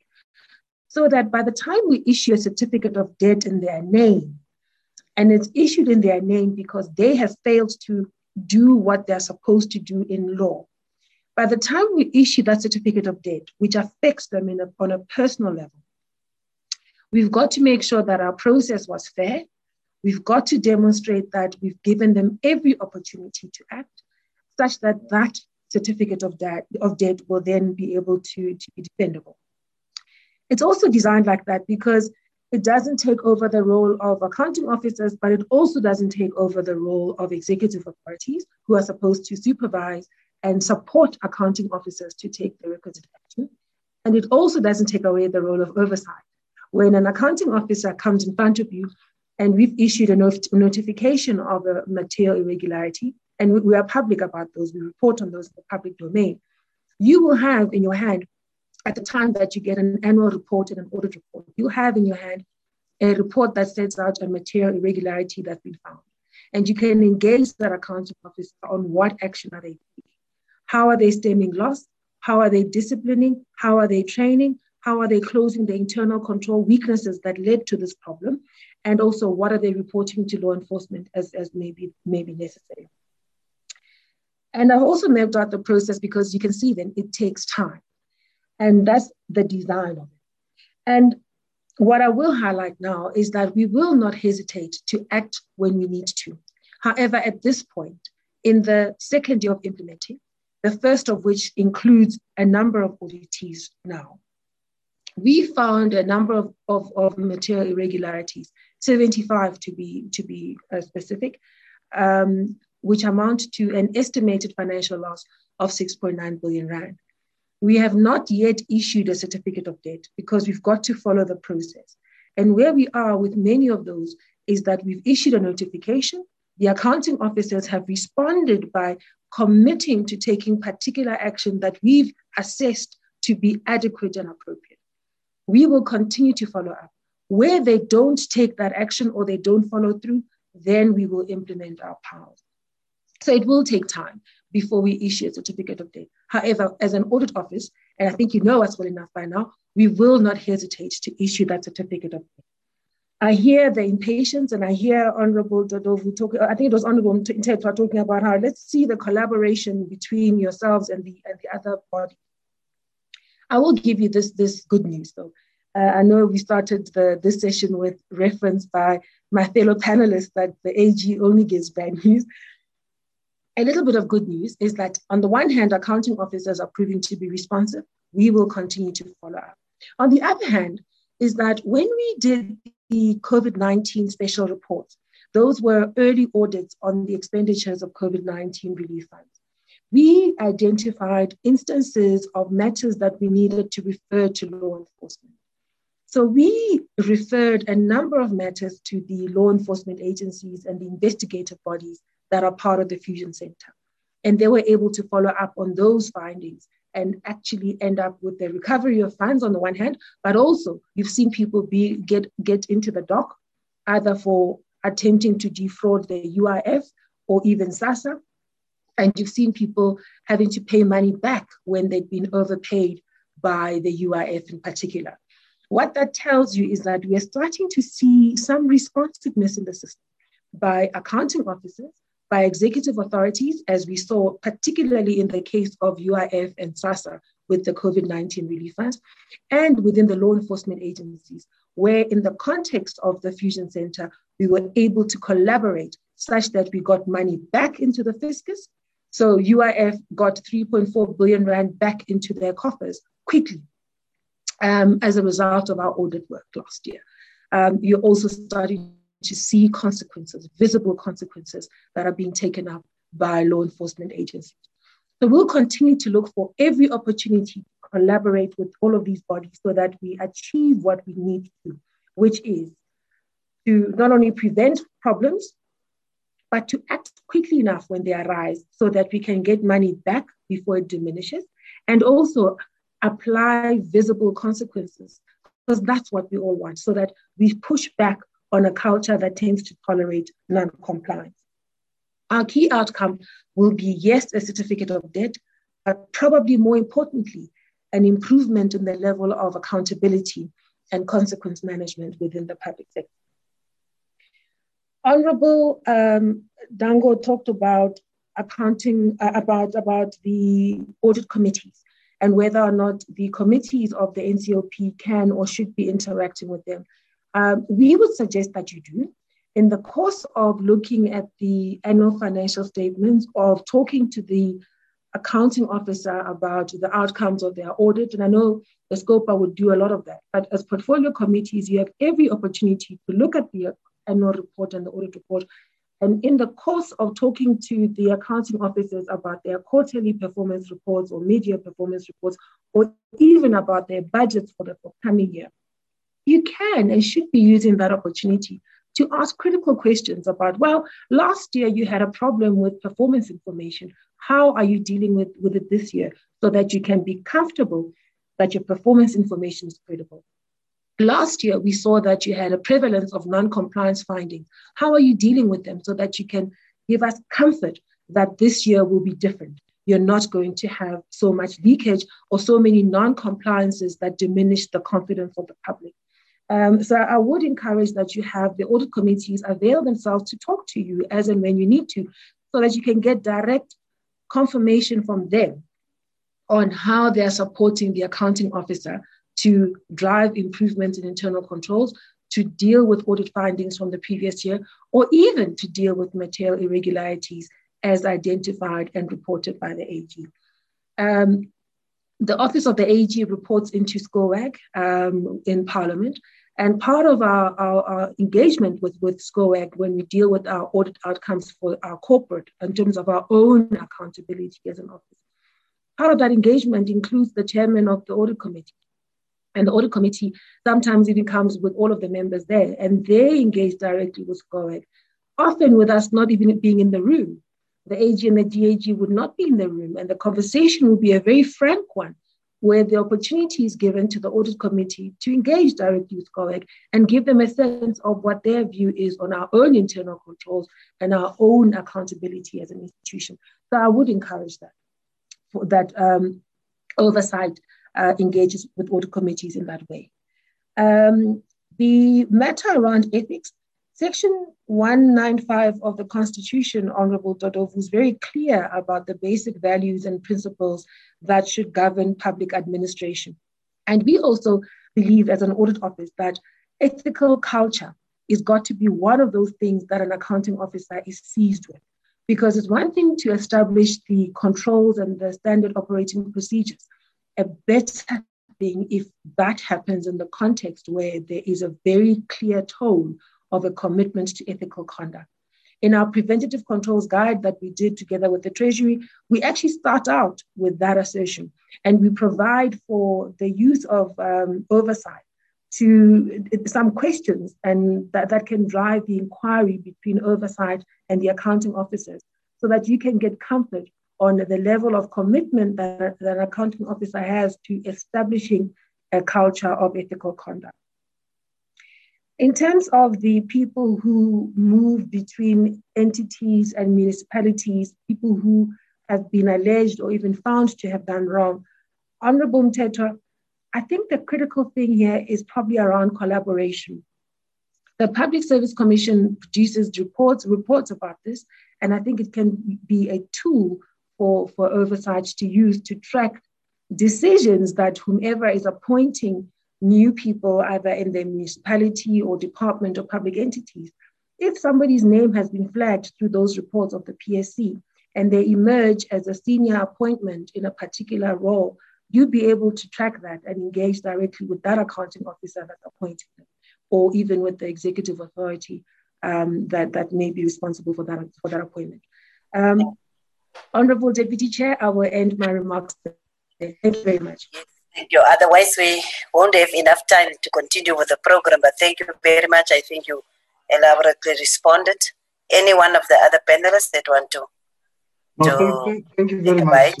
Yeah, maybe let me quickly do that.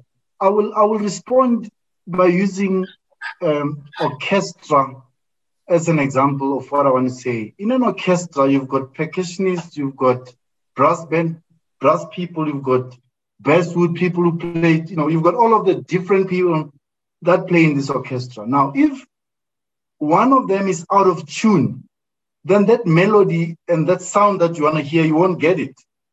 There'll be a discord, and, and then people will leave the theater and leave, and you'll play alone. In many an institution in South Africa, in municipalities, in departments, in entities, you've got an orchestra which is dysfunctional to an extent. But people, you know, sometimes, uh, you know, deliberately don't want to play along.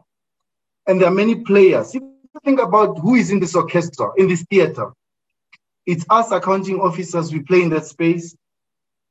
In internal audit departments, AG, as uh, you know, the, the, AG just said now, executive authorities, you've got, um, you know, um, you know, and, and bid adjudication committee, bid evaluation committee, they all play in this orchestra. Now, if the guy who's sitting in the front and who's coordinating this and she's not coordinating accordingly, then you'll have a problem because they would not know and pick up when one band member is not playing along. Or they will choose not to understand that this band player is not playing along. Now, in this orchestra, we can only identify in terms of what I was saying to the committee, I mean, to this workshop today. I was saying we've got data, we've got information that suggests what is at play in a municipality or in a province. We can tell who spent, what they spend the money on. What I cannot tell you, which is part of this orchestra, is when the band member in the form of the CFO or the bid adjudication committee members are not in line with what Mr. Dove is talking about. If the ethical foundations that underpin their role, I as treasurer sitting in Pretoria or somewhere in, in, in a provincial treasury, I'm not going to be able to see what's happening in the province. And if that is detected, what then is the role of the accounting officer? If they detect that two or three of their bid adjudication people are bought by some service provider who in a corrupt manner, uh, award a tender to wrongfully so. I cannot see that. The wrong that uh, uh, Honorable Nita is talking about, I cannot see, including the wrong that Honorable uh, is talking about, I cannot see. But what I can tell is that the system is functioning. We've got rules. Accounting officers know their responsibilities. Accounting officers know their roles. The supply chain policies are in place that talks about process. Now that has developed and that's there. But in playing this music, it's very difficult to know where we are. But if the system can only function if there's detection of wrongdoing and there's action that's taken. If it's not taken, then the system won't function. And the questions that honorable members are asking then becomes relevant. The treasury, where are you when all of these things, you are saying you've got good systems, but stealing continues. You've got good systems, but uh, you know, just to give an example, in this orchestra, as an example, you've got the council in a municipality somewhere in a in, you know 250 plus municipalities. If this council chooses to pass an unfunded budget, it ceases to become a national treasury responsibility. This council, at a corner somewhere in the corner of South Africa, decided to pass a, and they know very well, by the way, the council will know how do you pass a budget that's not funded? Because service delivery is going to be affected. Expectations by communities are not going to be met. You're going to then falsely give a picture that's not real in terms of what the council is able to deliver, not able to deliver. Again, if the system is not functioning in its entirety, the AG is talking about a public governance system, or you can call it a public finance system. There's many players in it. There's the treasury, there's the council, there's uh, you know the, the, the, cabinet, the political uh, oversight committees by parliament and provincialists. The, the system functions, and the fact that it's not functioning is because somewhere in the orchestra someone is playing uh, you know with, with a wrong instrument, and as a result we are not able to. So I'm trying to answer the two questions, the comments that were made by Honorable Hai and Honorable um, Nita in terms of in terms of uh, where things go terribly wrong.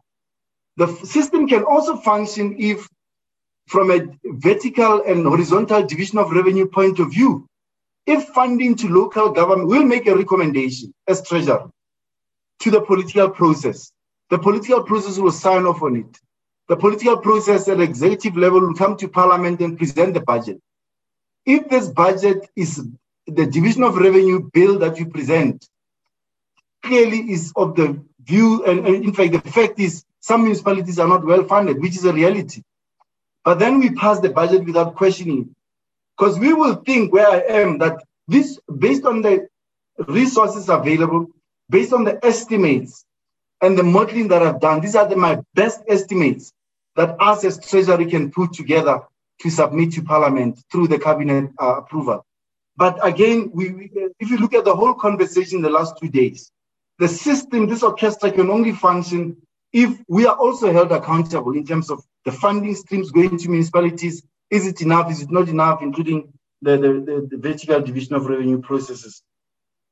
Now, the, the, the point that Honorable Dodovu is making is, is quite important for me because it, it's one it's an elephant that no one we cannot speak about openly and, and, you know all, all the time. And then you know then we are obviously and we do by the way and we are seen to be but we know the process is what the issues are what honorable Dodovu is talking about in terms of knowingly knowing exactly what we need to be doing including political players at the provincial level at the municipal level at national level.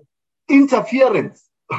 As an example interference by minister tito mboweni in supply chain. Imagine him coming to, to, to Treasury and saying to me, uh, that person must get this tender for that thing. It is the worst thing that can ever happen. He should not, and he should know that he's not playing any role. He does not have a role in supply chain. Procurement remains the responsibility of the accounting officer. I, in turn, have to have systems in place. If I willfully don't put a strong internal audit component in place in the treasury, then I'm not, the, the orchestra is not functioning because the, a strong internal audit will give me signs. A strong internal audit in a department somewhere in a province will give the province or the provincial treasurer an idea. Sitting in Pretoria, I'm not going to understand what that municipality does when clearly the facts are not on the table. But what I know is that what the PFMA says and what I said earlier on in terms of legislation, I'm able to produce a section 32 that says this province or this department budgeted so much after six months, they spend so much and they're going to spend so much. They're going to exceed or not exceed. I can say that. And I can also have a view around in saying that if they continue doing like this, service delivery will be affected. If they continue, I can only make those observations. But the ins and outs, the details, there's an accounting officer, provincial oversight structures are in place, internal audit of the province. In some cases, we've got a provincial audit for, I mean, an audit committee for all the departments or, or per department. I think the system, the orchestra, if it's functioning, then it makes life easy for, for everyone. Now, Honorable Kanyil, how far can executive go? Clear needs relationship. I, I, I, think I've answered that in terms of, you know, I'm saying there, there's limits. There's limits in terms of the executive authority, what they can and what they cannot do. The moment, the moment politicians start interfering with some of the key accounting officer responsibilities, that's when the system will start collapsing. And that's what you should discourage, I think, for this system to function, for us to realize the dream, the, the, the dream that we have, uh, you know, uh, as, as, a country that that that that has got a bad, a very bad history, and that we are trying to fix from 1994 onwards. I think for us, I think it's it's, it's all of these, these these systems must function together. I think, you know, honorable members, I think the AG did touch on a number of points that I was going to make. The same but I think I've tried to the best of my ability, uh, Honorable Deputy Chairperson, to, to respond to some of the comments. Thank, thank you very much. Thank you very much, Mr. Mogajane. Professor Tshiyoyo, is there anything that you want to add to what the two panelists have already responded to? Yes, Madam Deputy Chair, I think most of the points were covered. And uh, if I can just highlight one thing, is uh, me emphasizing the need for training is that uh, knowing is not enough. So after our MPs or the members of committees go for those training, access training, informal or formal, we need to see the result. The result will be when all the issues that are being raised by Madam Auditor General and uh, by the DG of National Treasury are being addressed, then we can say we have moved uh, forward. And coming to the issue of ethical leadership, and uh, in uh, my recommendation, uh, beside the training, I also alluded to the issue of enforcing ethical conduct through code of conduct. So this can be emphasized through training as well, where the members, and here I'm mostly talking about the members uh, of uh, finance committees or portfolio committees, to start knowing what is their duties, especially coming to the oversight. And here it goes with the whole package when we talk of consequence management. And we need to think of this holistically, where systems, uh, the system approach is uh, adopted or embraced, where all the um, role players or stakeholders are playing their different roles at different levels so that um, the oversight role of parliament can take place as it should be. So training is important. If it is already happening, that is a very good, good thing, but we need to see a result in uh, the way the committees are managing the oversight and where we can start seeing results. So the oversight has to be um, leading to positive result where we minimize the occurrence of unethical behavior and misuse of public money. So that's all I, I can say, and thank you so much uh, for this time. Once again, thank you very much to all our three esteemed panelists. I think you have really informed us, you have enlightened us, and you have developed us. And it is just depending on ourselves how we are going to use the knowledge and information that we are getting through this uh, wonderful opportunity. We are going to continue with our program. And the next two uh, uh, panelists will be on Municipal Finance Management Act and the role of Parliament.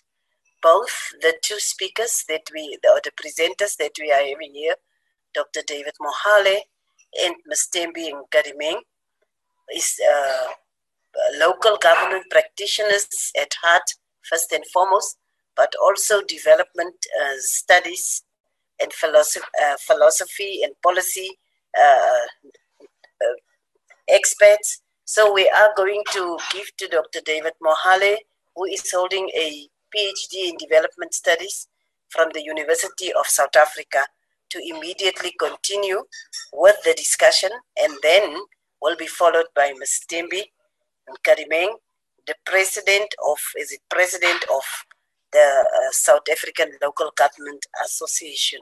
So, over to you, Dr. Mohale. Uh, Honorable Deputy Chair of the NCOP, uh, my warm greetings to you and your colleagues. I perhaps I need to confirm if I'm audible enough, Chair. Yes, I indeed you are. Okay, th- th- thank, thank you very much. Uh, in the interest of time, let me confirm that I left government a few years ago, so I'm no longer sure about the, the protocols. I suppose it suffices that I've acknowledged you and honorable members of the NCOP and MPLs. I, I think I also need to pass my warm regards to the to the three previous presenters as well as the president of SALGA. Uh, Chair, I I must I, I need to put this disclaimer uh, that uh, I did share my slides with one of the administrators, but I suppose that you will be able, you will be in a position to share that once I've, I've, I'm done with the presentation. I'm the first to admit that sometimes my PowerPoint slides are not as useful as they should be because they often tend to contain uh, concepts, but I did my best this time around to try to uh, populate with some explanatory notes so that the person who is reading on, the, on their own can be able to follow the arguments that have been advanced. Uh, and again, I'm, i also need to point out that having listened to the discussion yesterday morning, that prompted me to change my approach altogether in order to deal with the issue at hand, uh, realizing that I'm sure you'd be the first to admit to ourselves that the topic was rather very too broad. As a result, one was not uh, very certain as to how to approach it. But in anyhow, having listened to the discussions yesterday morning, they helped me to uh, to put together my tentative thoughts that I want to share with you. And I think taking cue from the previous discussion, I want to propose that perhaps we need to, to, to start from, uh, from the beginning in this way, that in many instances when we discuss structures and institutions, we forget that at the very elementary level, uh, the people who comprise, I mean, there are people who comprise those structures and institutions. And where I happen to be working on a full-time basis, we are moving from the premise that human beings are not a resource, but rather they are source of everything that happens.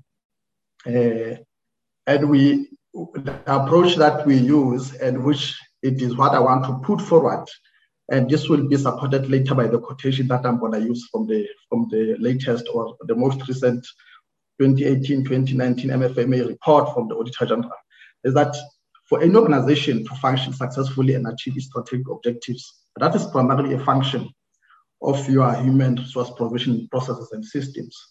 Uh, and of course, uh, there's a common saying that uh, human beings or people are, are our, our most important or prized asset.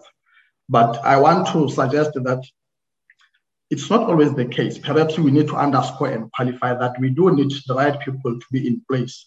And to borrow from one uh, who has written a number of, uh, I mean, produced a number of best-selling books on the topics of leadership and management, Jim Collins, in 2001, he suggested that a right person would be a kind of an individual who would have, uh, who would be a disciplined, who has disciplined thought and whose behavior is disciplined. And in part, I think as I go along with presentation, I will try to address myself to the to the question raised by Honorable Dodovu in terms of where I, I also I'm of opinion as well that in as far as legislation is concerned, in as far as policy interventions are concerned, I think we're at a stage where we are sitting with policy overload. I do think that with the experience that we have specifically with 21 years of now of a transformed uh, rationalized local government and 27 years since our birth of democracy, we need to be in a position where, for the first time, perhaps we need to confront the soft issues that continue to, to frustrate our, our, our, our laudable governance uh, objectives.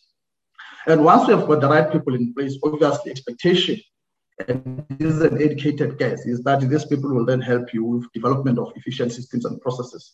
Uh, because once you have got people, they are not inadequate to care, to help the organization to perform. You would need this uh, as the heartbeat of the organization in pursuance of the defined goals.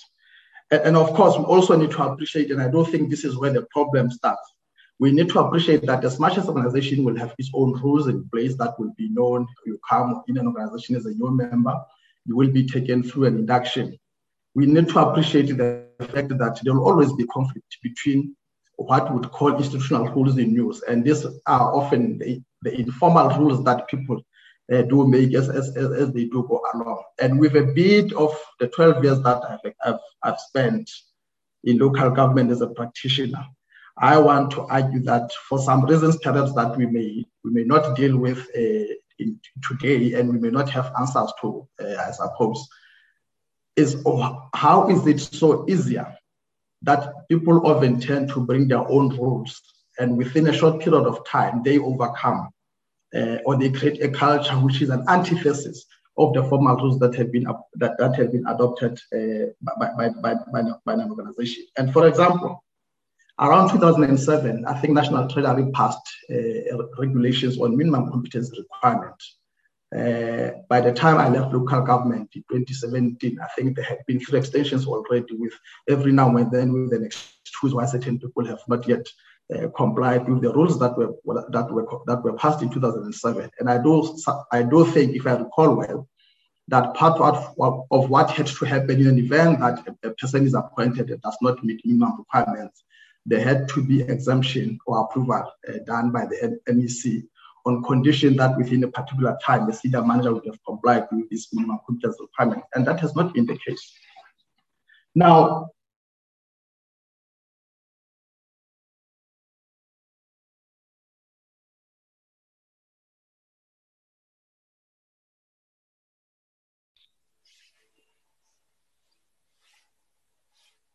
Can we get assistance?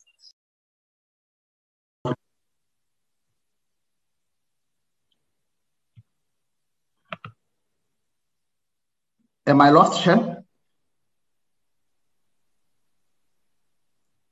At least you are back. You may continue. Oh, oh okay. Thank you, Chair. So, Chair, I was saying that I think the question which I want, I will be putting for Frank in order to, to, to deal with is in an attempt to answer the question, what should be the role of the parliament is what is it that defines or informs the mismatch between the police intention and, and, and, and, and, the actual performance.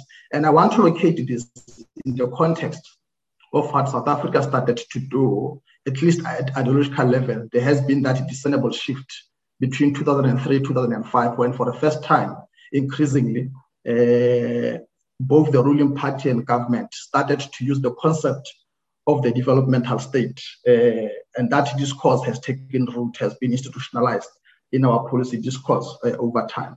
Of course, there's been a debate as to what exactly that is, but my my tentative suggestion for the purpose of this presentation is that it goes back to where I started. A developmental state is nothing but about a combination of structures, stroke institutional arrangements, if you like, and the roles that they play in order to achieve the stated objectives. And at the heart of the structures and, and the roles that are being carried out, as I said in the beginning, uh, it, it, it, it is the people. Therefore, post 1994, what would, what would we describe as the overarching strategic objective of the political program of post apartheid state?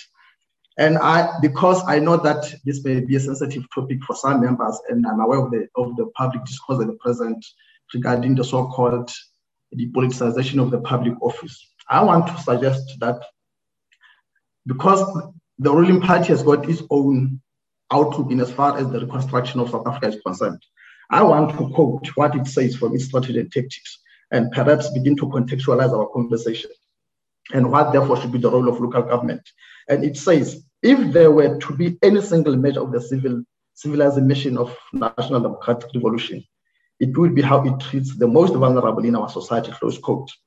And it is within this context that the constitution establishes three spheres of government, interdependent yet distinct, in order to, to ensure that, to quote again from the uh, from the preamble of the Constitution, there is a line that there that says, in order to ensure that we address the problem, perhaps best defined in the executive summary of the National Democrat, I mean of the National Development Plan, our Constitution says we seek to improve the quality of life of all citizens and free the potential of each citizen.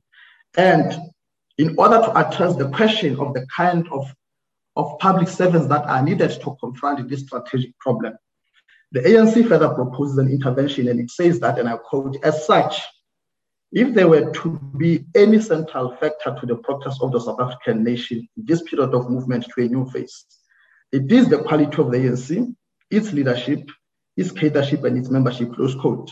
And we're not talking ANC, but it is important that we start here because at the end of the day, majority of parliamentarians, majority of members in councils, majority of uh, our cabinet uh, is almost exclusively African National Congress. And the principle is therefore that in order for every structure to perform, our starting point should be what is the quality of people we have and place in these structures in order to carry developmental duties.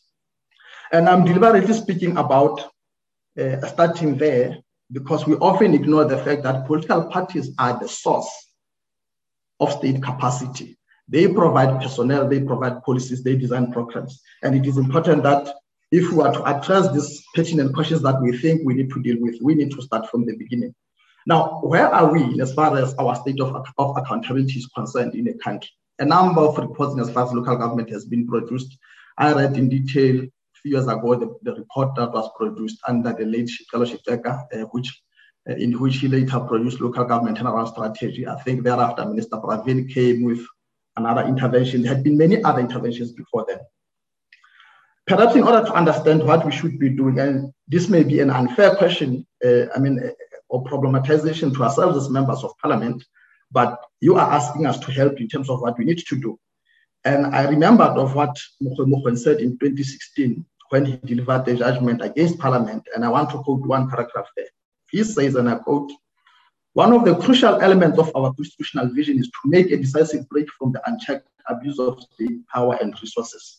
Uh, if I may pause, the Auditor General now and then, uh, I mean, reports no point uh, or no point to suspected and sometimes evident cases of, state, of, abuse of state resources. That was virtually institutionalized during apartheid era. To achieve this goal, we adopted accountability, the rule of law, and the supremacy of the Constitution as values of our constitutional democracy, a close quote. Let me proceed to indicate what the Auditor General says in the recent MFMA report, and which, which supports the, uh, my introduction.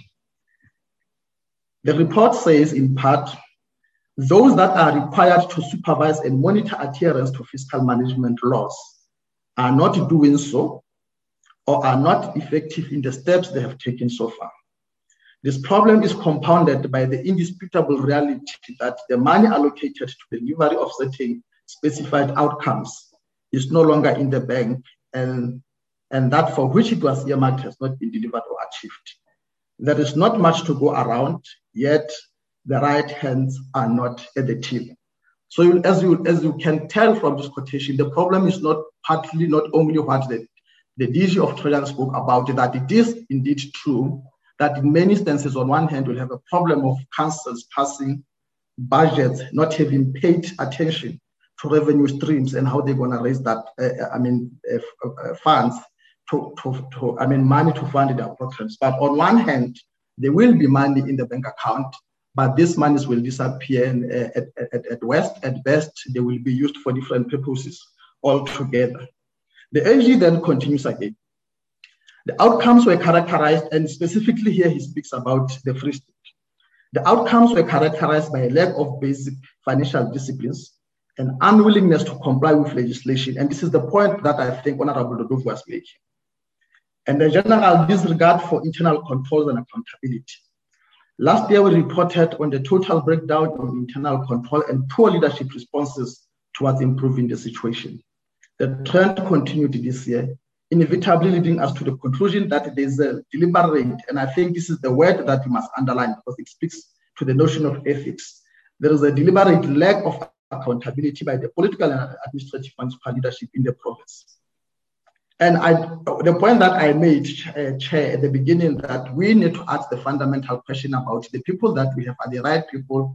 What is their orientation? Is their orientation about development as a spouse and embellished in the Constitution, or they enter into the space to pursue a new subculture that altogether contradicts what the Constitution seeks, wants us to do? And this is where, at, at a broad strategic level, I want to suggest that the South African Parliament could feature it. We want to build a, a, developmental state. In the past, we do know that uh, we do know that legislature was kept effectual when you look at the history of East Asian states. But the nature of democracy we are pursuing in South Africa does not allow a parliament to become a spectator in this noble project of constructing a developmental state. Now, the big question then becomes, is the Municipal Finance Management Act I mean, what, what, what is its effect in the broader context of development? Because it is not an end in itself. For instance, the white on local government expects municipalities to rebuild and reconstruct communities. Budget only becomes a, a, a tool, an instrument that we can use towards that bigger strategic uh, goal. Obviously, Section 152 of the Constitution is very clear as far as what the goals of local government are. Sections 153 and 154 emphasize the importance of intergovernmental relations in pursuit of the one, Section 152 objectives. And it is important, and I want to quote from, it is important that we pay attention specifically to local government, and I want to argue why.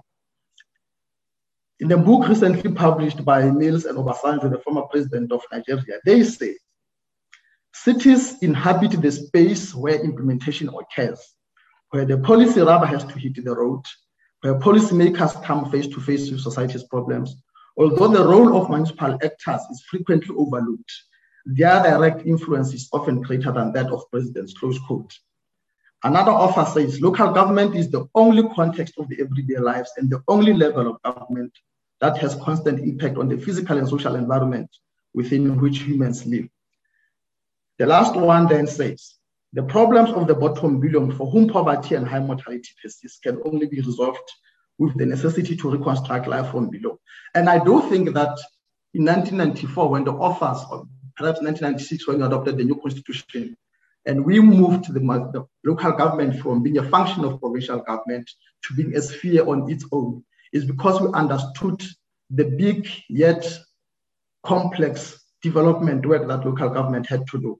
But the question that we then had to ask in this context, Chair and colleagues, for instance, if you look at our allocation, our uh, Div Division of Revenue Act, if I'm not mistaken, I think to date, we continue to allocate just less than 10% to local government sphere. Of course, uh, that compared to a number of African states, I think we are doing better off as a country.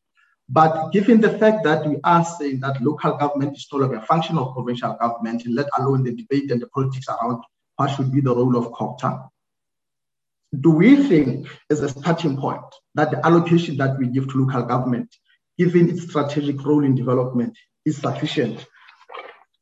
This is the question which I'm posing uh, to yourselves as, as legislators, and I and at the same time proposing that I do think that we need to rethink the approach of uh, budget allocation. Now, is the MFMA enabler or disabler?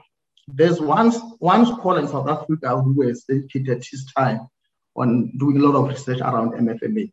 Uh, obviously, the purpose is very clear, uh, which is the establishment of sound and sustainable management of financial affairs. There cannot be a dispute about that. But importantly, this scholar has done something that many of us perhaps have not had time to do. He says that in his view, based on his empirical research. MFMA is the bulkiest piece of legislation with 180 sections comprising over 1,000 provisions. Now, the question that I want to, to suggest, and I've actually questioned this in my past life regarding the IDP, integrated development planning, don't we think that sophistication may be the best method? I mean, simplicity may be the best approach to sophistication.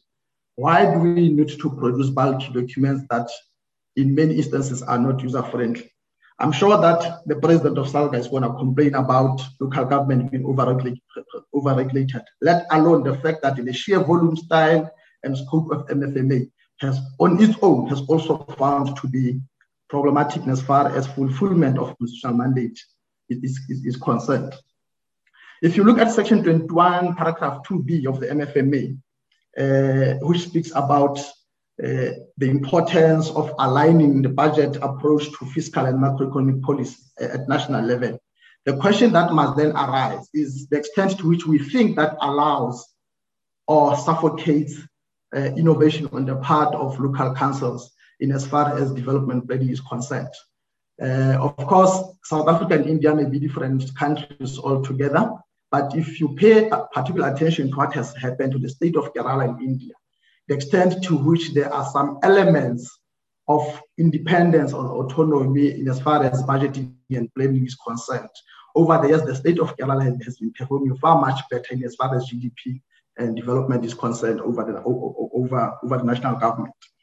The last part, which I think Parliament also needs to take care of and confront moving forward, is IDP becomes the source of the budget. In many instances, IDP representatives forums are just a tick box exercise. You've got, you do have sector departments which are bound to attend this and commit not only projects that they will do, but resources where possible. And this does not happen. And I do think that partly this is where the Treasury General will speak about unfunded budget. And indeed, in many instances, this creates problems.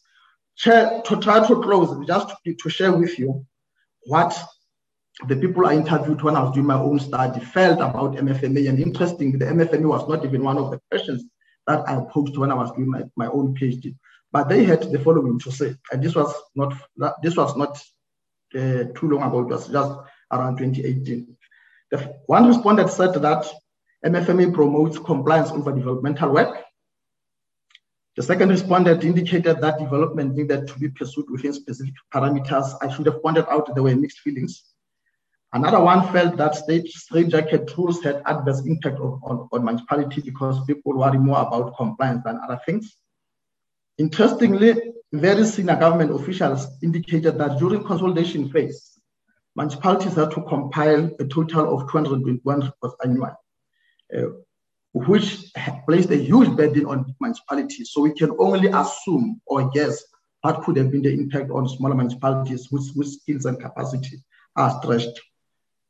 And then Auditor General made a, a comment about these concepts that we, we, we, that are contained in the MFMA and the PFMA. And one of the one of the respondents said that there's often a general lack of understanding of the public about terms such as unauthorized, irregular, and wasteful and fruitless expenditure, which create panic in municipalities because once they are mentioned, society often tends to think that uh, they mean corruption.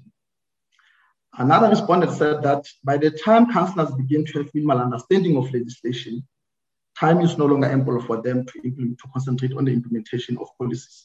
This is just some of the brief responses that very high-ranking senior officials that I interviewed a few years back said about MFMA. Obviously, as we can tell, the, the reactions were mixed, but it is important to note that uh, there are some municipal managers, CFOs, mayors, speakers who do not, who are not of the view that MFMA is an enabler. They are of the view that if anything, MFMA frustrates them from, from, from doing their work. Uh, therefore, what do we need to do uh, to address uh, these problems? I will refer members, honorable members, to what the section 44, paragraph 4 of the Constitution says. And I think I will leave it open for your own interpretations. It says that when the parliament does its own work, it must do its own work bound only by the Constitution and nothing else. And I'm raising this deliberately because I do think that we are at the point where we know what the problems are. Before National Development Plan, there was the diagnostic report. You go to local government, there have been so many reports produced from the time of Minister Mufamadi up until, if my memory serves me well, until uh, Minister Gordhan. We do know what the problems are. Indeed, yesterday, the deputy minister did say that politics is a problem. Uh, capacity is a problem. How do we navigate around these things? Part of the issues which I think have been left hanging from about 2007, there was a talk about rethinking uh, our system of local government. I'm not sure what happened to that debate. I'm of the view, for instance, that part of what Parliament needs to uh, to talk about, uh, uh for instance, in as far as Structures Act is concerned, is the extent to which we think there is a necessity for a number of full-time councillors in local municipalities, which in many instances, by the way, create sorts of conflicts. Uh, in one municipality, there's a conflict, tough contestation between the mayor and the speaker. and other municipalities, the mayor is fighting with uh, members of mayoral committee, etc., etc. All these things, at the end of the day, they not only create gaps in as far as efficiency is concerned in the systems, but these positions also need to be funded. But what is the impact of these positions in as far as value creation and value addition is concerned. I don't think that any of us can speak with confidence. If, for instance, you go to a medium-sized municipality, let, us take Machari, for instance, I think there's what about 10 MMCs, uh, with one with one MMC having at least on average a director reporting to him or her. Do we need this? Do we need this kind of uh, of big structures in local government? In closing, I think the, the data that I, I, collected between 2004 and 2014, in, in as far as division of DORA, division of revenue is concerned, excluding ring-fenced grants, we had National Treasury had uh, had transferred no less than 292 million to local government, which should have gone into development. And we do know sitting here today that as much as there's a provision that uh, salaries have to be about 30, 35% last time I checked, we do know that this money has not gone into development, into, into basic services, into infrastructure projects. It has gone into consumption. Now, the question that the parliament needs to ask taking you back as I close. We know what the preamble of the Constitution says. We know what was the purpose of established of what the establishment of the three spheres of government are concerned. We know what should be the role of local government.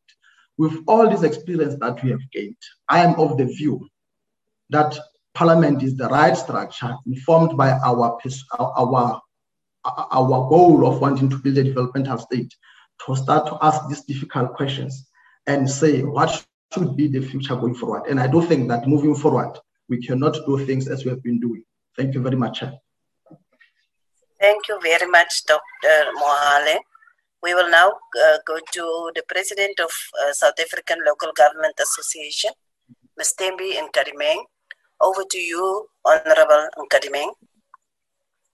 Uh, let me thank you, uh, Deputy Chairperson of the National uh, House of uh, NCOP, honorable ministers, uh, deputy ministers, MECs present, uh, members of the NCOP, the AG, um, SALGA, NEC members who are present, members of the academia, and the members of the public service. Let me just start by appreciating the honor to address uh, yourselves in this budget and fiscal oversight workshop to give an input on behalf of the South African Local Government Association. Of course, with a specific focus on the Municipal Finance Management Act and the role of Parliament in trying to pursue its duties with regard to the oversight of our budget. Honorable Chair, let me also reflect on the great strides as I appreciate your participation and contribution to local government.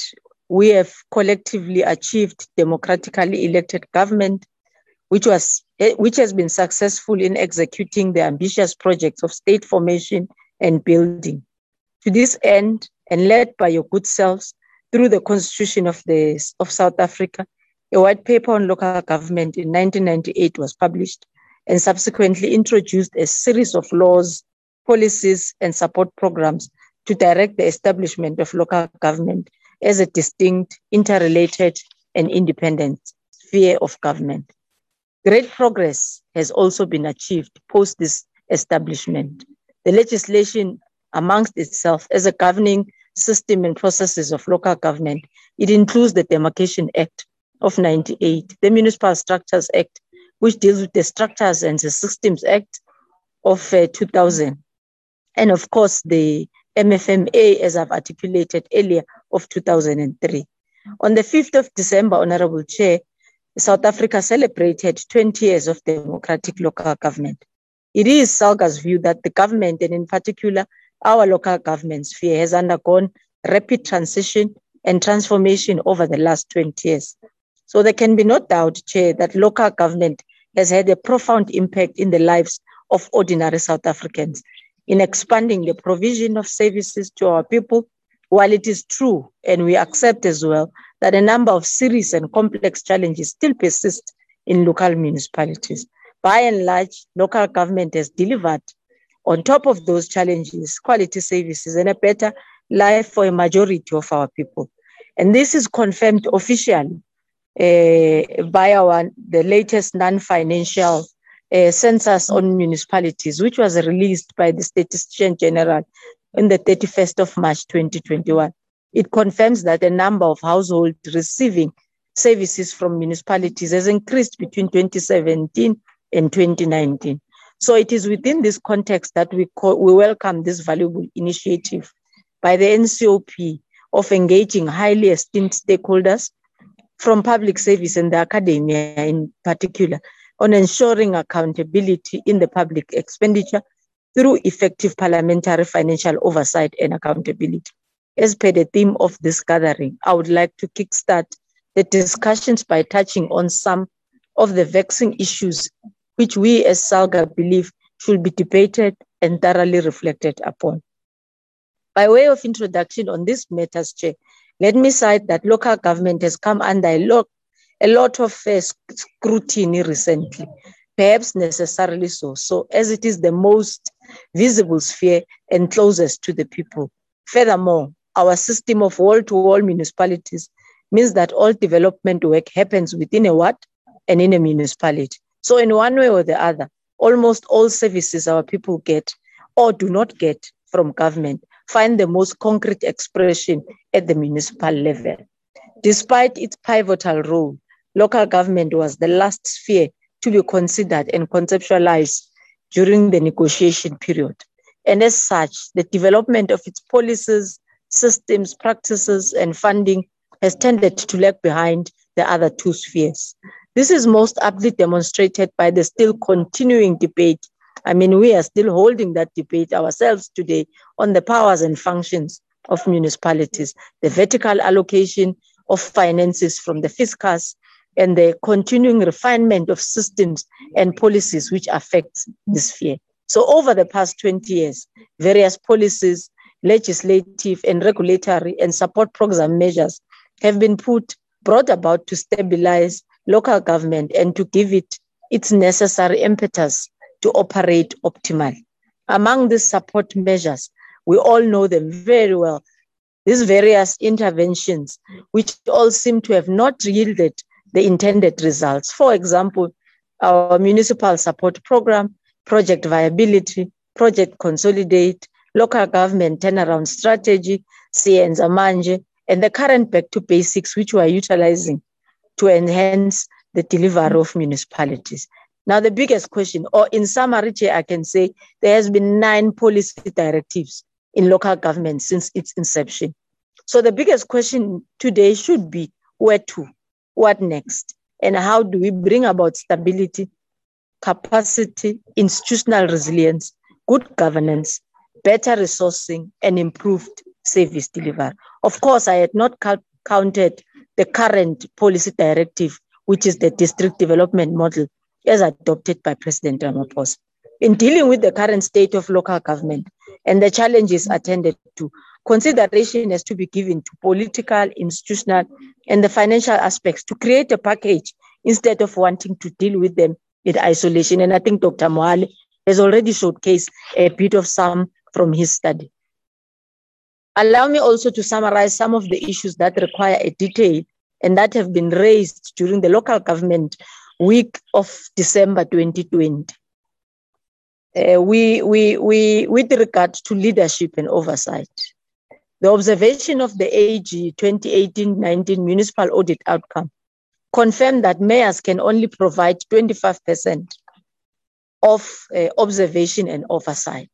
Municipal Council provides 26%, and the Municipal Public Accounts Committees, shortly called MPACs, provides 27%. Independent assurance and oversight at municipal levels, with the exception of the attempts made by the opposition parties in council. There's very little oversight played by mayors over what happens in municipal administration. And similarly, there's very little oversight by municipal council over the mayor and mayoral committees or executive committees.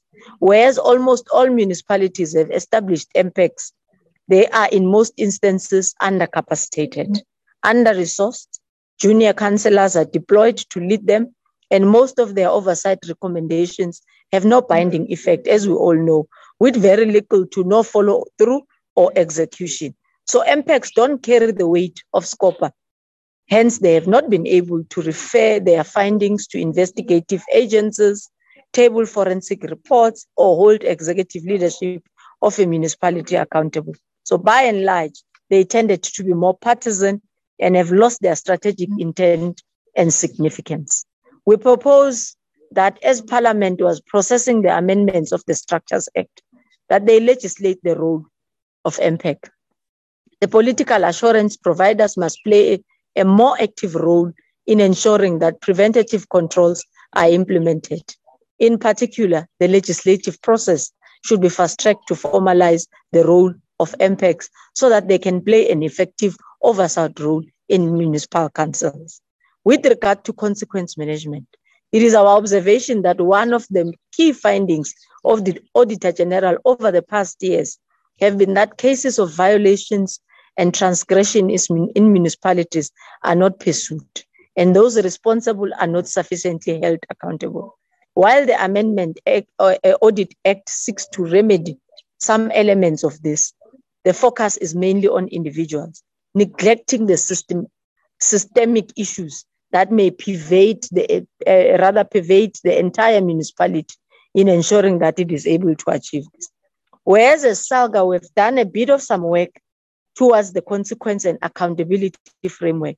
We are proposing that this framework or a consequence management framework that will focus on both individual action and institutional dimensions of poor management at local level should be developed without creating a duplication of what the Auditor General has already uh, proposed. This framework could, for example, entail elements such as the grading of municipalities based on the performance levels and the awarding of salary increases and, and bonuses based on the overall institutional performance. I mean, you can't have a, a, a, bonus with the municipality which has got a disclaimer, for example. And these elements will cover both political leadership and administration and could be based on agreed upon performance indices emanating from the audit, uh, uh, Auditor General uh, outcomes. Stats SA municipal non-financial reports and other such municipal performance rating instruments could be used to ensure that we create the performance uh, uh, uh, baseline at the beginning, measure it at the end, and then offer a bonus where necessary. As it relates to cost of reforms, various reforms have been brought about in the past couple of years to improve the local government sector. The most recent of this has been the introduction of MSCOA, which is the Municipal Standard Chart of Accounts by National Treasury. A couple of other regulations and reforms are in the pipeline, for example, from DPSA. Most of these reforms are often not properly costed, nor are municipalities given sufficient technical, personnel, and financial resources to execute them. This tend to cause a huge financial and compliance burden on municipalities and does not need to be resolved um, urgently. And Dr. Mohale has raised some of these issues on my behalf. I will no longer complain about policies and, and, and legislations that are brought on a day to day in municipalities. As it relates, Chair, to technical matters, the white paper on local government intended a developmental role for local government. The intended role was accompanied by certain policy assumptions, including the focus of the new local government system and how the system will be resourced and mm-hmm. supported. Of course, towards this 20 years of democratic local government, the following questions should be answered. Do the assumptions still hold? Is the current two-tier system as prescribed by the Municipal Structures Act still relevant and necessary? What is to be done with one-third dysfunctional and unviable municipalities? Where next with the demarcation instrument?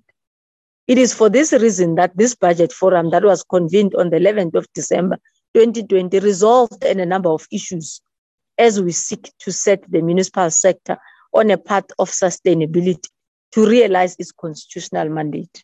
The first phase of the budget Lekgotla addressed, amongst other matters below, which will address issues that SALGA has been raising as follows. Review of the vertical allocation of resources, Chair. We hold this view as SALGA. Within the context of the past 20 years, financial resources available to municipalities have fallen short of the demands on municipal services and infrastructure delivery needs and this has been worsening over time. This is further complicated by the current state of the economy, especially the limited tax revenue, retracted economic growth, and rising debt level. Although local government is responsible for almost 46% of the constitutional functions, local government still gets around 9.1% as a sphere from the national fiscus. And we have said this repeatedly the current local government equitable share formula based on a very loose assumption of cost of providing services at a horizontal level affects the vertical distribution to such an extent that local government is completely underfunded for primarily basic services, but also other components. In many instances, cost of providing basic services exceeds the equitable share based in the following key factors. The topography, uh, you find the difference between municipalities which are in a flat, rolling, or a mountainous terrain. Obviously, constructing a road in various municipalities, even if it could be for the same kilometers, the cost could be different in a mountainous terrain versus a flat terrain, for example. Location between a coastal and an inland municipality, distance from economic sector centers, development status referring to number of settlements and densities, loss of the economy of scale. It will further be noted that in some instances, consumption of indigent exceeds basic services, particularly in instances of yard connections. As such, the budget fora held on the 11th of December 2020 resolved to review and relook at the local government equitable share formula towards the provision of free basic services and National Treasury is to lead this particular work stream. With regard to dealing with municipal financial health challenges, I will revert back to what the AG said in 2018-2019 audit outcomes and confirm that the financial statements show increasing indicators of a collapse in local government finances. The AG further confirmed the financial woes of local government and also weighed heavily on municipal creditors. As it relates to debt owed to municipalities, it is well known that the average 59% of municipal debtors are not recoverable. And in 55 municipalities, more than 80% cannot be recovered. A debt allocation at nine, 99 municipalities was more than 90 days. So as at December 2020, the debt owed to municipalities is in excess of 230 billion and is classified as follows. And this, uh, honorable members, I will request you to note the increase as we uh, debate uh, continuously in such forms of forums. To date, the state, contrary to the 10 billion uh, roundabout we had in the past financial years, we're now sitting at around 20.7 billion, 9%, uh, which is to the state. Commercial is at around 39 billion, which makes about 16%, 16.9, actually close to 17% of the overall 230 billion of the debt. And the household debt sitting stubbornly at 72.2%, which is equals to the value of almost 166 billion. In light of these realities, we are tabling the following for considerations. Put together measures to write off the ever increasing household debts to municipalities, including the introduction of the national bill for the writing off of this household debt in exchange of installation of prepaid meters and electricity meters. I emphasize this because we are not for the promotion of writing off of debt without putting measures which will cap the, the recurrence of the debt in that particular household. You write off, systems are put in place to put smart meters, both water and electron electricity meters, to ensure that we those municipalities who have been assisted with write-offs do not return. But we also improve the revenue collection instrument through measures such as the amendment of the Tax uh, Administration Act. So before SARS pays a tax refund, they first check if the particular taxpayer does not have monies due to his or her municipality where he or she resides. So if the taxpayer owes a municipality, the amount due to the municipality must be paid first by SARS to before a refund is deposited into the account of uh, the return holder amendment or amend rather Schedule 2 and 10 of the Municipal Systems Act so that it is not only municipal councillors and employees who may not be in arrears with their municipal fees for a period more than three months. This requirement should then be extended to all state employees, elected and appointed representatives in all the spheres of government, including state owned enterprises and um, uh, state owned entities establish a district revenue collection agency. This will be in line with the DDM, which assists us in ensuring that there are better collection efficiencies and will free up a lot of municipal personnel time to focus on more pressing service delivery issues. And lastly, to amend the procurement regulations to make it compulsory for any potential service provider to produce municipal service rates compliance certificate before they are awarded a government contract or during the contracting period. It's a sad state that is, the country only uh, requires a tax compliance certificate from a service provider anywhere else in a country to even be contracted by government, but it can owe one of its fears of government, but there is no compliance uh, with regard to municipal rates uh, certificates payment, which is compulsory, particularly to people who want to trade with the state. We may want to resolve the constitutional issues relating to electricity reticulation, deal with the issue of resolving municipal debts to Eskom, which are also increasing. But we may also want to look at the situation which has been worsened by the current COVID 19 impact. Honorable Deputy Chair, as it relates to support and monitoring of municipalities, we have observed at SALGA that in a number of cases, these interventions have been ineffective and Section 139 has been invoked in a haphazard manner. And as such, we have proposed a new approach to strengthen support and monitoring of municipalities. We think we may have to allow the use of the current reporting mechanisms to introduce early warning systems for municipalities.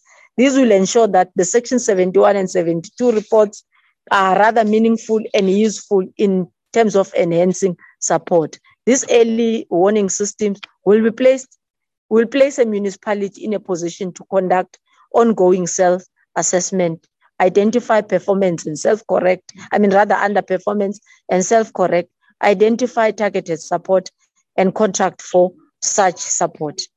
With regard to the devolution of powers and functions and unfunded mandate, uh, our view as SALGA is that the National Development Plan indicates that the trend with powers and functions in South Africa has been a greater differentiation in the treatment of municipalities.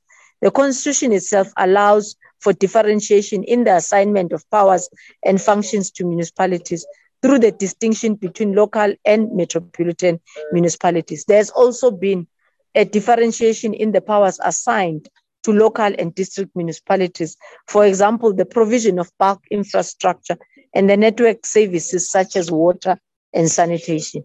The following has been a concern to SALGA for the last past 20 years with regard to the democratic local government systems. So there's a lack of clarity on the current allocation of powers and functions in which is problematic and it hinders service delivery. For quite some time now, there's been much debate about the functionality and the effectiveness of the entire system. In particular, the role and place of district municipalities vis-a-vis local municipalities have been questioned because their functioning has been fraught. But mindful to the new dis- district development approach, it should also be noted that municipalities uh, perform functions on behalf of provinces and bears the significant costs for the delivery of such services. And this is partially what causes un- unfunded and underfunded mandate, as also confirmed by the Financial and the Fiscal Commission's technical report. So, as SALGA, we suggest the following to this, uh, uh, to the local government week, but also to this fora as well. The revision of existing powers and functions is imperative towards creating an ideal functionality model. Transfers for assigned functions should not be dependent on the minister or MEC. The budget fora resolved that the critical review of powers and functions linked to fiscal viability is urgently required, and the work in the powers and function work stream will assist, and COGTA is the lead in this regard. The NCOP, through deliberations of the Division of Revenue Bill, may ensure that the resource allocation to local government are aligned to its constitutional obligation and the developmental mandate. Uh, but also, Chair, we may also want to further strengthen the oversight role by ensuring the relevant executives exercise their responsibility to oversee uh, the implementation of the MFMA and monitoring interventions undertaken to extract accountability, invoking Section 214 in an event that there is a pers- persistent breach of the MFMA. The committee can also intervene when funds to municipalities in terms of MFMA Section 39 have been stopped due to persistent breach of the MFMA by summoning the mayors to the NCOP to account. The NCOP can also assist in their oversight role in all municipalities that have unfunded budget, not spending their grants, and have been listed as the as being under financial distress by monitoring the interventions implemented by National Treasury to ensure compliance. The NCOP can further strengthen its oversight by uh, oversight role during bulk tariff setting by ensuring that the sustainability aspects are balanced against the socio-economic considerations and affordability by municipalities and consequently household. The cost escalations of bulk services by and large threaten the provision of these services. As I conclude, Chair, whereas I have highlighted some of the key issues, it is by no means exhaustive. It is our expectation that the outcome of this two day workshop will bring about solutions in terms of strengthening the role of Parliament in exercising oversight to hold executive accountable as we, res- we reflect on the past 20 years of a democratically elected local government. Thank you very much, uh, Honorable Chair, for the opportunity given to SALGA to share its views with the NCOP. We highly appreciate it. Thank you very much, uh, Honorable President of SALGA. We, honorable members, I know that the program has been quite exhausting, but can we please just continue and indicate whether we want to engage with the, with the uh, presentations as presented by the two uh, panelists? Can we get an indication? Can we get an indication? Honorable members. Am I audible? Very audible, Deputy Chair.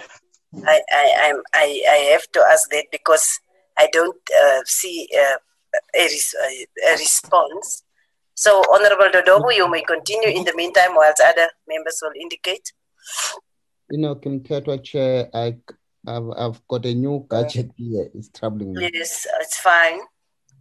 It will be Dodovu, Ryder, Honorables, and then Ntetwa.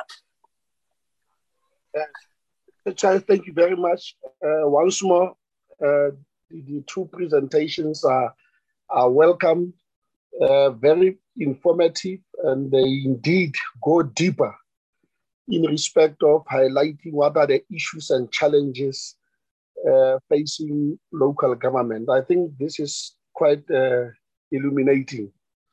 Just two points, Honorable Chair. Firstly, to the president of Salga, Parliament has passed the Municipal Structures Amendment Act, which contains the very same issue that you are raising of the establishment of the Municipal Public Accounts Committee uh, in all municipalities, which means that as from now on, all municipalities are obliged to ensure that these bodies are in place to can hold the executive accountable and ensure that it deals with all the issues pertaining to accountability. But, but be that as it may, this is one of the important instruments, in my view, that is in place. And as the debate has have unfolded, it is quite clear that other instruments, other initiatives, and all of that have been put in place. Like, for example, the MSCOA uh, the issue of the disciplinary boards at municipal level. For me, as this debate is ensuing, I'm asking myself a question. The question is because this question is, premise, predicated on the, on the premise that uh, uh, uh, there is a mismatch uh, or a dichotomy between policy implementation, uh, policy policy formulation, and policy implementation. We do not practice what we preach, we do not implement and enforce adequately the systems and the structures uh, that are in place. Now, that begs to ask a question Are we not punching our, uh, above our weights when we make all these uh, uh laws and policies? Because clearly, what is lacking out of all of this is how they are carried out, how they are implemented, and, and therefore there is improvement in terms of what is happening at the municipal level. For me, that is very, very much key. And then looking at the advent of our democratic dispensation, especially in terms of local government, much has been realized, but the trend is there is a deteriorating, whether it is of accountability, it is of consequence management, it is of the political situation, it is because it's all because of service delivery. There seem to be some deterioration that, in my view, I think as practitioners, as politicians, and everybody else, we must think very, very hard and say, what is it that can be done to ameliorate this situation? What is it that can be done to ensure that we extricate uh, local government from the morass that it, that it finds itself? For me, uh, president of SALGA and, and, and, and, and the doctor, uh, it's clear, it's clear that we need to do a rethinking about how we how we develop our own policies on how we make our laws because at the time that we do so we must bear in mind that they must be implemented and therefore we need to ensure that we have the necessary capacity to ensure that all of these are implemented. And for me that is what is lacking at the moment uh, honorable deputy chairperson i thought that i must make that contribution and maybe invite the views of the presenters on how how we should take the process, this particular process forward. Uh, thank you very much. Thank you, Honorable Dodovu. Honorable Ryder. Thank you very much, Chairperson, and thank you to the presenters. Uh, quick issue, I'm going to keep it fairly short, although I think both questions are quite, uh, quite complex to answer. The first one relates a little bit to what uh, Honorable Dodovu was saying, and that uh, I recently posed a question to the Finance Minister about the implementation of MSCOA, um, and the deadline has passed several years ago, and yet we're finding that the, the levels of compliance are still far from where they need to be in order for MSCOA to really start working. So I'd like to just hear SALGA's inputs on, on how the rollout of, of MSCOA has happened to date and whether they've seen benefits from their side or has the, has the only benefit been to Treasury um, and, and, and little benefit to municipalities. The second question I have, Deputy Chairperson, relates to uh, some of the comments that the SALGA ch- uh, Chair uh, put forward about the, um, the, the state of debt in municipalities. Now, municipalities obviously have large debts outstanding to them, uh, and a lot of that has resulted in large debt owing to water boards and to Eskom. And I was wondering what the proposals are in terms of dealing with those legacy debts, which are now often four, five, six times what the current utilization is, um, in order to make sure that, that, that municipalities can run. Uh, I mean, their balance sheets are mostly insolvent anyway, but how can they run effectively? Um, what are the proposals in terms of dealing with that legacy debt? Taking in mind as well that Eskom needs to protect its balance sheet um, and cannot simply write off all that uh, legacy debt that's owed to it. Thank you, Deputy Chair. Thank you, Honorable Ryder. Honorable Mteto. No, thanks, uh, Chair, Deputy Chair. Mine is uh, to the President of SALGA. President, I don't think the issue of Section 139C is really an, a, a problem. The issue is about Section 139B, where SALGA must play a meaningful and a major role. You allow that part to, to collapse, and then at a later stage, when NCOP start to intervene under Section 139C, then we begin to get a lot of a, a confrontation under that section. And remember, we don't just get into those level. The other level is that uh, we felt that SALGA sometimes is not monitoring properly some of this municipality because you've got all your system which are correct even in terms of your finance SALGA is doing the best. But when you come to your entities or on your municipality that's where a major problem is. For me is your issue of the implementation and SALGA play a meaningful role in assisting, especially municipalities, because you do have the reports and the indicators shows you as to which direction each municipality is taking before it get to section 139C. Thank you very much, Chair. Thank you, Honorable Teta, Honorable Kiva. Thank you, Chairperson, uh, and good afternoon to all the members uh, present. Uh, let me also appreciate uh, the presentation by the two presenters. Uh, I will I will focus mainly in an area which I don't see coming out and which is very critical for us to be seen to be doing something and turning around our country into a transformed society. When it comes to the rural space, seeing that the majority of the provinces in our country and municipalities by extension are predominantly rural, is there no way that um, we can look at a very constructive and a progressive role that could be played by the institution of traditional leadership, particularly the traditional councils. I know, for instance, uh, President, Madam President of SALGA, that uh, many traditional leaders are represented at a level of council uh, in areas where the councils uh, there are traditional authorities, traditional leaders are represented. But I want to see if is there really a dynamic role uh, that they play uh, working closely with the municipalities.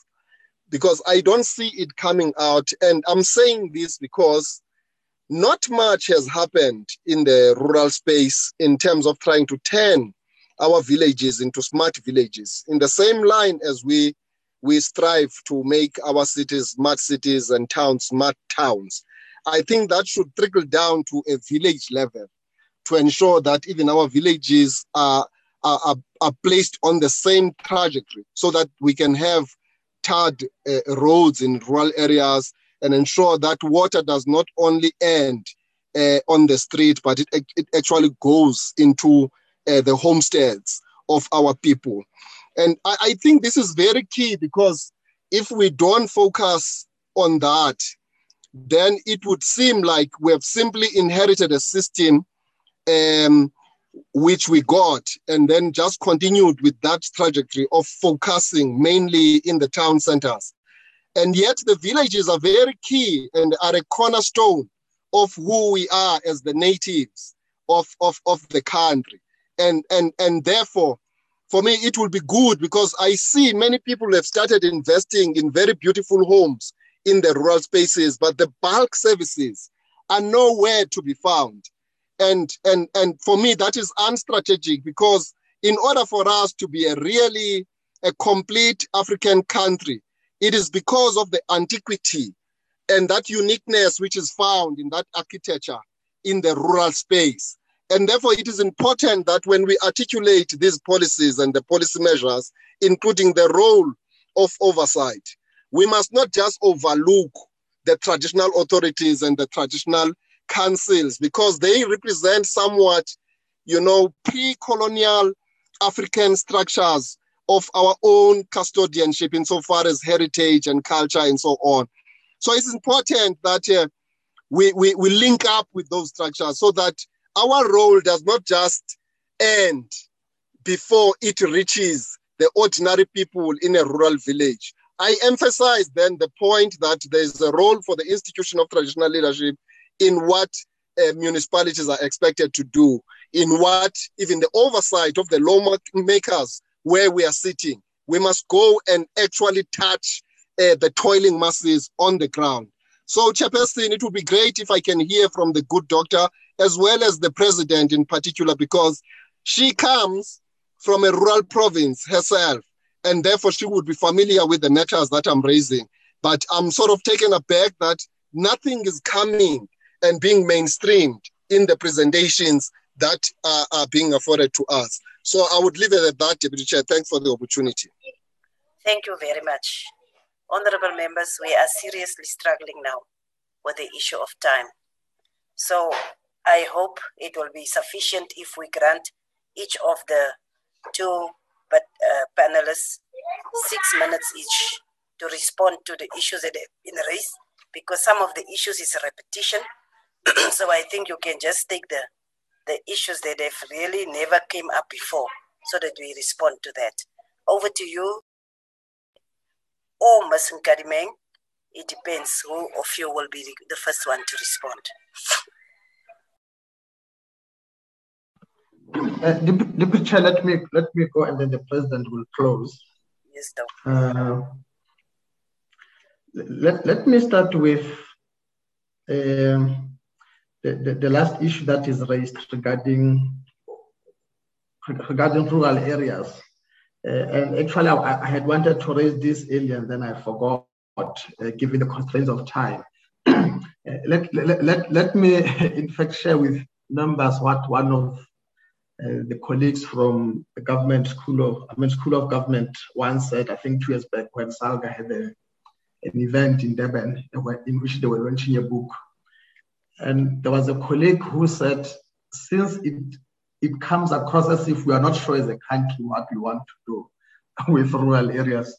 We might as well want to consider uh, take, I mean, busing everyone out of rural areas to urban areas because we, it seems like as a country we don't have a plan. Of course, that was a joke, but I think it spoke to the very issue which I wanted to, to raise and which in part also affects the so-called uh, of the municipalities that are uh, that are not viable, especially financially speaking. That I do think that members of NCOP, especially since you represent the interests of provinces, we need to appreciate the fact that unless the government in its entirety begins to have a deliberate approach uh, in how we drive development across the board instead of doing what we have been doing, which in all honesty was to perpetuate uh, the pre-1994 uh, skewed development planning will, ne- will, will never go far. I, have argued this in many platforms that what we have as we know it today in the country and the world over is not a natural phenomenon. It was a deliberate design by people who had a particular subjective interest now, if our subjective interest as an emergent nation is to rebuild communities, inevitably, we cannot continue to send more resources in already developed spaces. The fact that our funding index continues to prioritize population over service delivery backlog and therefore proudly for the, uh, for the lack of a better word, but this is what comes from literature, preparing our people and, and our nation for urbanization the neglect of the development that must take place in other areas in the country. I don't think that that is one of the serious fault lines of our democracy. And I would humbly propose that I don't think that parliaments need to have a debate around that. I often say that it cannot be that as a, as a young boy having grown up in the Free State, I come to Durban for opportunities to study. Once I've got my qualification, I do not feel a need to go back home to impart my knowledge and skills precisely because I've been exposed to, to opportunities that are non-existent back at home. And this is the problem, for instance, that would, that would also, I mean, would also have in as far as attraction of skills is concerned. Because if you go to a credible or qualifying people and say, go work somewhere in, uh, uh, in Lichtenburg, and you say that person must live uh, Richards Bay to work in Lichtenburg.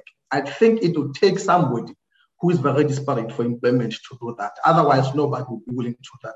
And this is a fault of the entirety of government. I want to put it as, as, as, as is. And second, I, part of the issues which I suggested, and whether it's Salga that must lead the debate, but I don't know that, and I don't want to speak on behalf of Municipal Demarcation Board. But one of the issues which we have problematized and which affects viability of municipalities at, at the demarcation board is the fact that as a country we have not really dealt with the question of the architecture of local government. The president of Salga raised this thing that perhaps we need to revisit uh, the two-tier system of local government. It, it, it's one of the issues, but beyond that, it was a good idea perhaps then to introduce the idea of a wall-to-wall system. Does it work? And we have raised this precisely because there are certain issues that would be raised and understandably, or is a lack of understanding, be attributed to the decisions of the demarcation board. But I, in my personal capacity, have argued we can demarcate for as long as you like for as many times as we like. If we do not mobilize resources, and I hope that this is what the district development model seeks to do, if you do not mobilize resources to develop underdeveloped areas, demarcation will not address will not address efficiency issues. And I do think that, as Honorable Dodovu says, that we do need to rethink our policy making. Part of the issues which I think we need to, to revisit and reconsider, throwing from our 27 years of democracy, drawing from the experiences that we have had in the past 20 years of a developmental local government. Certainly, there are certain assumptions which can be defended, and we think that they are still intact, but certain decisions, I mean, certain assumptions which might have been appropriate at the time, I don't, I do not think they still hold. And it is important that this conversation must take place, uh, must take place between and amongst all of us. It cannot be entrusted with one just one body to say uh, demarcation board or SALGA or solve this problem. I do think that we do need to solve this problem. And my concluding uh, remark, uh, perhaps before then, briefly, interestingly, uh, I did my master's study on Section 139 of the Constitution, uh, looking at two municipalities. Of course, it was a very small sample, but I don't think that generic principles do apply.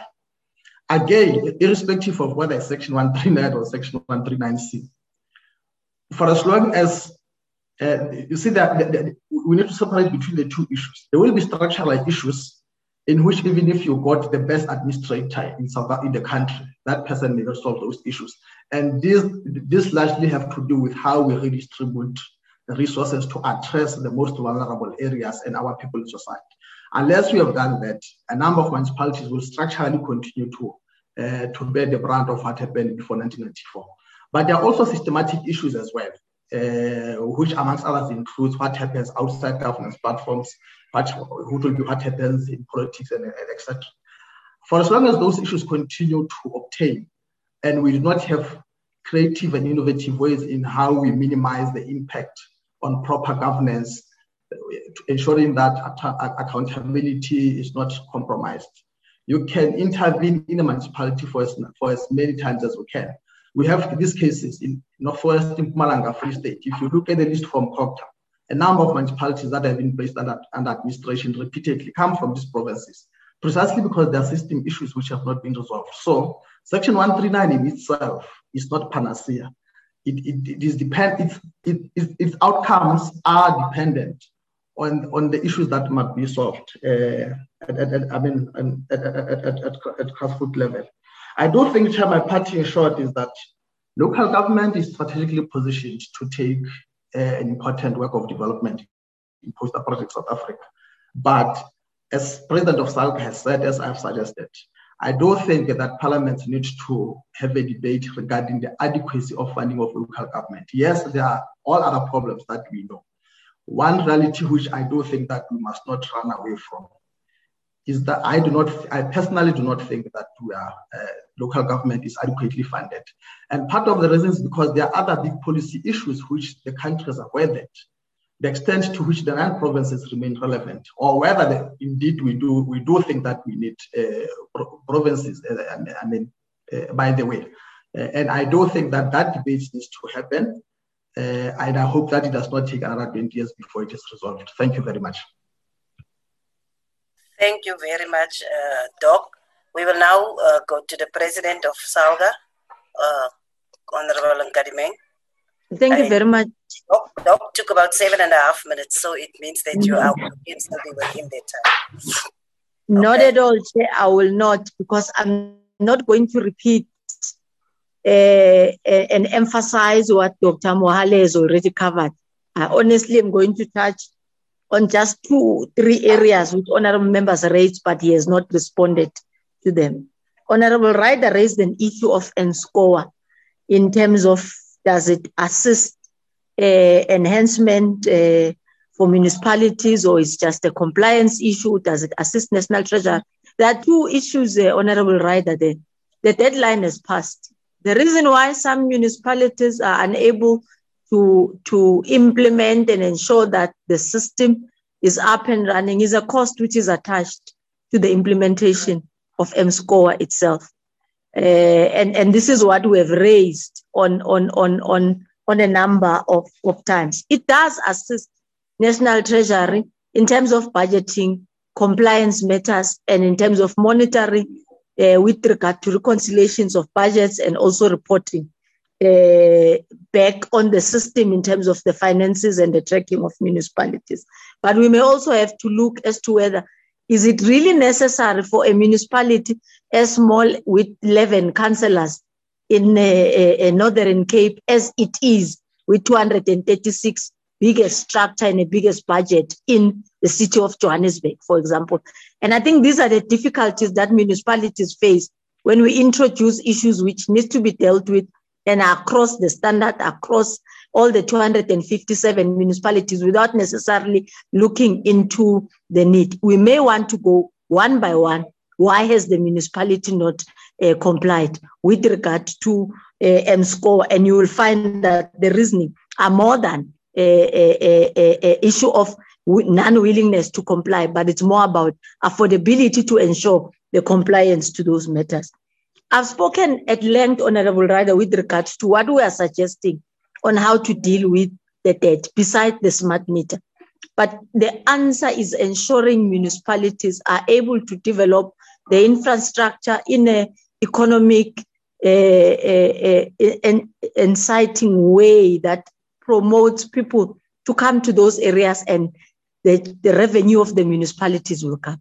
A debt is one thing, uh, but you, you are correct in structuring your question around the legacy debt.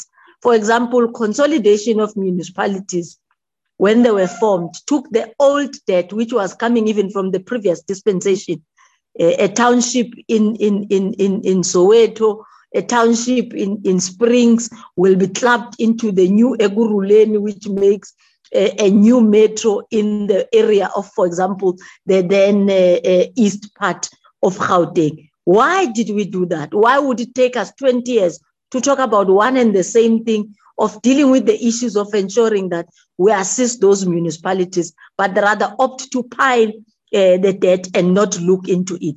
But what are the measures that we have put ourselves as the House to assist municipalities for government to pay its debt? For example, a government department swiftly return its money unspent, but not pay a municipality where it is residing. So it is more of a legacy debt issues uh, uh, uh, illegal connections, which makes municipalities struggle because of systems and inability and unavailability of funds to deal with what we could be able to do. Section 139, I will not touch on it. I think Honorable, I mean, Dr. Mohale spoke to it. But I spoke, Honorable Mteto, with regard to mon monitoring and evaluation. And I said, uh, Section 71 and 72. For example, SALGA today does not receive Section 71 report and Section 72. So what happens? National Treasury and COGTA writes a letter to SALGA and say Municipality X has already is already in distress and is in a financial position. Can you assist us with its assessment? We have placed it under Section 139. Mangaung, for example, in the December of 2019, we just received a letter. Uh, assessment has already been done uh, assistance with what SALGA could be able to do is there. But is it the role of SALGA? No, it's a role of COGTA. But it's not a session where we would want to say this and that one is not doing this. It's a session where we're saying collectively we could be able to deal with issues. If there are areas where we need to enhance, allow us, we have been requesting that. Can we receive at our provincial office the Section 71 so that we will assist municipalities with regard to early warning systems, which I've also spoken to uh, today. I think the issues of revenue enhancement and the rural space, Dr. Mohale responded to them, and let me not rehash them, Chair. Thank you very much. Thank you, thank you very much, uh, Honorable President of SALGA, and thank you also to Dr. David Mohale. Thank you also to, uh, because I am going to give over now to Honorable uh, that will be uh, presiding over the rest of the of the of the program. From my side, thank you very much for the opportunity.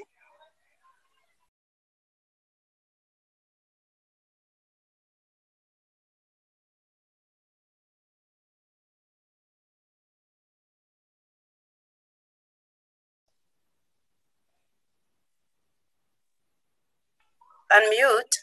Unmute, Honorable Ngwenya. Unmute.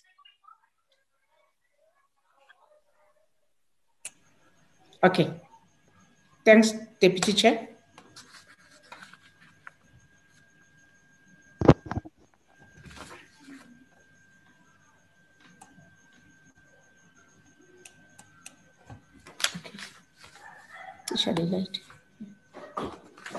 Chairperson of the NCOP, Honorable Masondo, Deputy Chairperson of the NCOP,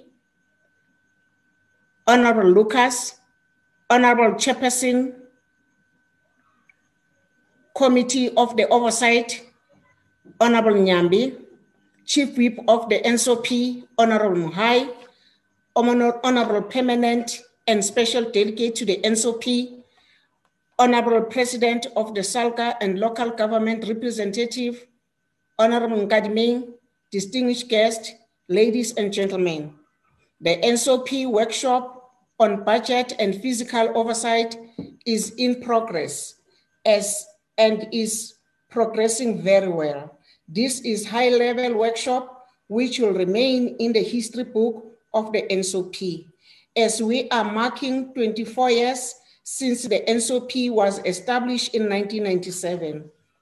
Nelson Mandela once said, when he addressed the NCOP in 1998, he said, it is therefore appropriate that the NCOP should be the forum for exchange, exchanging of views. And this point in the annual parliamentary cycle we are indeed witnessing health exchange of views and discussion since we started this workshop yesterday. Honorable members, without any further ado, we are now moving to section five of the program, whose topic for presentation is strengthening the NCOP roles of effective budget and fiscal oversight and accountability. I hope the Speaker will shed light on Section 70 of the Constitution of the Republic, which empower the NCOP to make rules and order connecting its business with due regard to representatives, participating democracy, accountability, transparency, and public involvement. Honorable members, before I call the next speaker, it is important that I share with you his brief profile as it is a practice in this workshop. Advocate Modibe Dibedi Eric Phindela is the secretary to the National Council of Provinces. He started working in Parliament of Republic of South Africa in 2007 as the Undersecretary to the National Council of Provinces. He was appointed as secretary to the NCOP with effect from the 1st June 2010. In January 2015 to November 2017, he was appointed as acting deputy secretary, secretary to Parliament, core business. Advocate Phindela holds a Bachelor of Law degree from the University of the West, Western Cape, sorry, and Master of Law from the University of Pretoria. He served as lecturer and deputy dean of the School of Law at the University of North, researcher and the Constitution Court, commissioner at CCMA, senior legal advisor to the Mpumalanga Provincial Legislature, interim clerk of the Pan-African Parliament, Honorable members, it is my pleasure to invite Advocate Phindela to brief us. Over to you, Advocate Phindela. Thank you very much, uh, House Chairperson, and uh, thank you, uh, Chairperson, Deputy Chairperson, and uh, House Chairperson Nyambi, the Chief, um, Honorable Members, the President of SALGA, uh, special delegates, as well as uh, members of the provincial legislatures present in the workshop, my colleagues. House Chairperson, I have listened carefully to the deliberations in the workshop uh, from yesterday until today. And uh, it appears to me that there's consensus on the oversight role of the National Council of Provinces as well as the fact that the National Council of Provinces is constitutionally bound to hold the executive accountable. For this, uh, the presenters referred to a myriad of laws that grant the National Council of Provinces the authority to oversee and hold the executive accountable for the budget appropriated to them by Parliament. I must say, House Chairperson, that I was struck, though not surprised by the words of the Deputy Minister of Finance yesterday, when he said that uh, it is the executive, while it is the executive that allocates the budget, it is parliament that appropriates the money. This brought home the point that the legislature has the final word insofar as the allocation of the budget is concerned. The second statement that the deputy minister made was that the legislature may call upon them, that is the executive, to come and account at its convenience and that fact foreshadows the fact that the Constitution clothes the legislature with authority to oversee and hold the executive accountable and therefore to have the final say insofar as the budget is concerned. Honorable Khai has persistently and consistently made a point that Parliament is not properly resourced insofar as the budget is concerned. That is also a point which was made by Honorable Carrim. Now, that begs the, given what I have said, that begs the question whether the legislature should continue to complain about the money that it appropriates to itself. Perhaps it's not the money, it's not how the money is appropriated as it is the procedure followed by Treasury in allocating the money. Perhaps allocation and appropriation are often used interchangeably and perhaps allocation is sometimes perceived to be a foregone conclusion the purposes of appropriation. We do have the Financial Management of Parliament, Financial Management of Parliament and Provincial Legislatures Act. I still have to hear uh, any presenter mentioning that particular act. I thought that the the PBO, the Parliamentary Budget Office, will deal with that particular act and insofar as how the budget of Parliament is dealt with. This act clearly outlines the procedure to be followed in dealing with both the original budget as well as the revised budget of Parliament. And according to it, the original as well as the revised appropriation to Parliament must be approved by Parliament itself. A lot has been said about uh, the Money Bills Amendment Procedures and Related Matters Act, which provides for a procedure to amend money bills before Parliament. This act gives effect to section, section 77 of the Constitution, and it provides, as uh, Prof. Samela has said, for the sequencing of the budget process, commencing with the introduction and adoption of the fiscal framework, followed by the adoption of the Division of Revenue Bill, and lastly by the Appropriation Bill. So that's the sequence that uh, the Money Bills Amendment Procedures and Related Matters Act provides for. The Act prescribes different procedures for these three instruments while the fiscal framework is dealt with simultaneously by the two houses, the Division of Revenue Bill and the Appropriation Bill are dealt with in terms of Section 70, 76 and 75, respectively, of the Constitution. And it appears to me that sometimes uh, the money, the, the Division of Revenue Bill is also mistaken for a money bill, whereas it is dealt with in terms of Section 70, 76 of the Constitution as a bill affecting provinces. The appropriation bill is dealt with in terms of Section 75 of the Constitution as a bill not affecting provinces. The fiscal framework is dealt with in the National Council of Provinces, is voted for in terms of the provincial votes, and therefore, because it is not a bill that is a procedure that is followed in terms of Section 65 of the Constitution. The question that arises is whether there is a difference between the fiscal framework, the division of revenue bill, and the appropriation bill, and whether these can be introduced independently. And I'll provide the reason for that question. Unlike the latter two, unlike the division of revenue bill and uh, the appropriation bill, the fiscal framework, as I've indicated, is not a bill. Because of the different procedures that are prescribed to deal with these three instruments, the canon of interpretation suggests that the three, although intertwined, may be introduced independently. If the fiscal framework is dealt with jointly, the impression that is created is that it may be introduced it is possible to introduce it in a sitting of Parliament to the exclusion of the Division of Revenue Bill and the Appropriation Bill.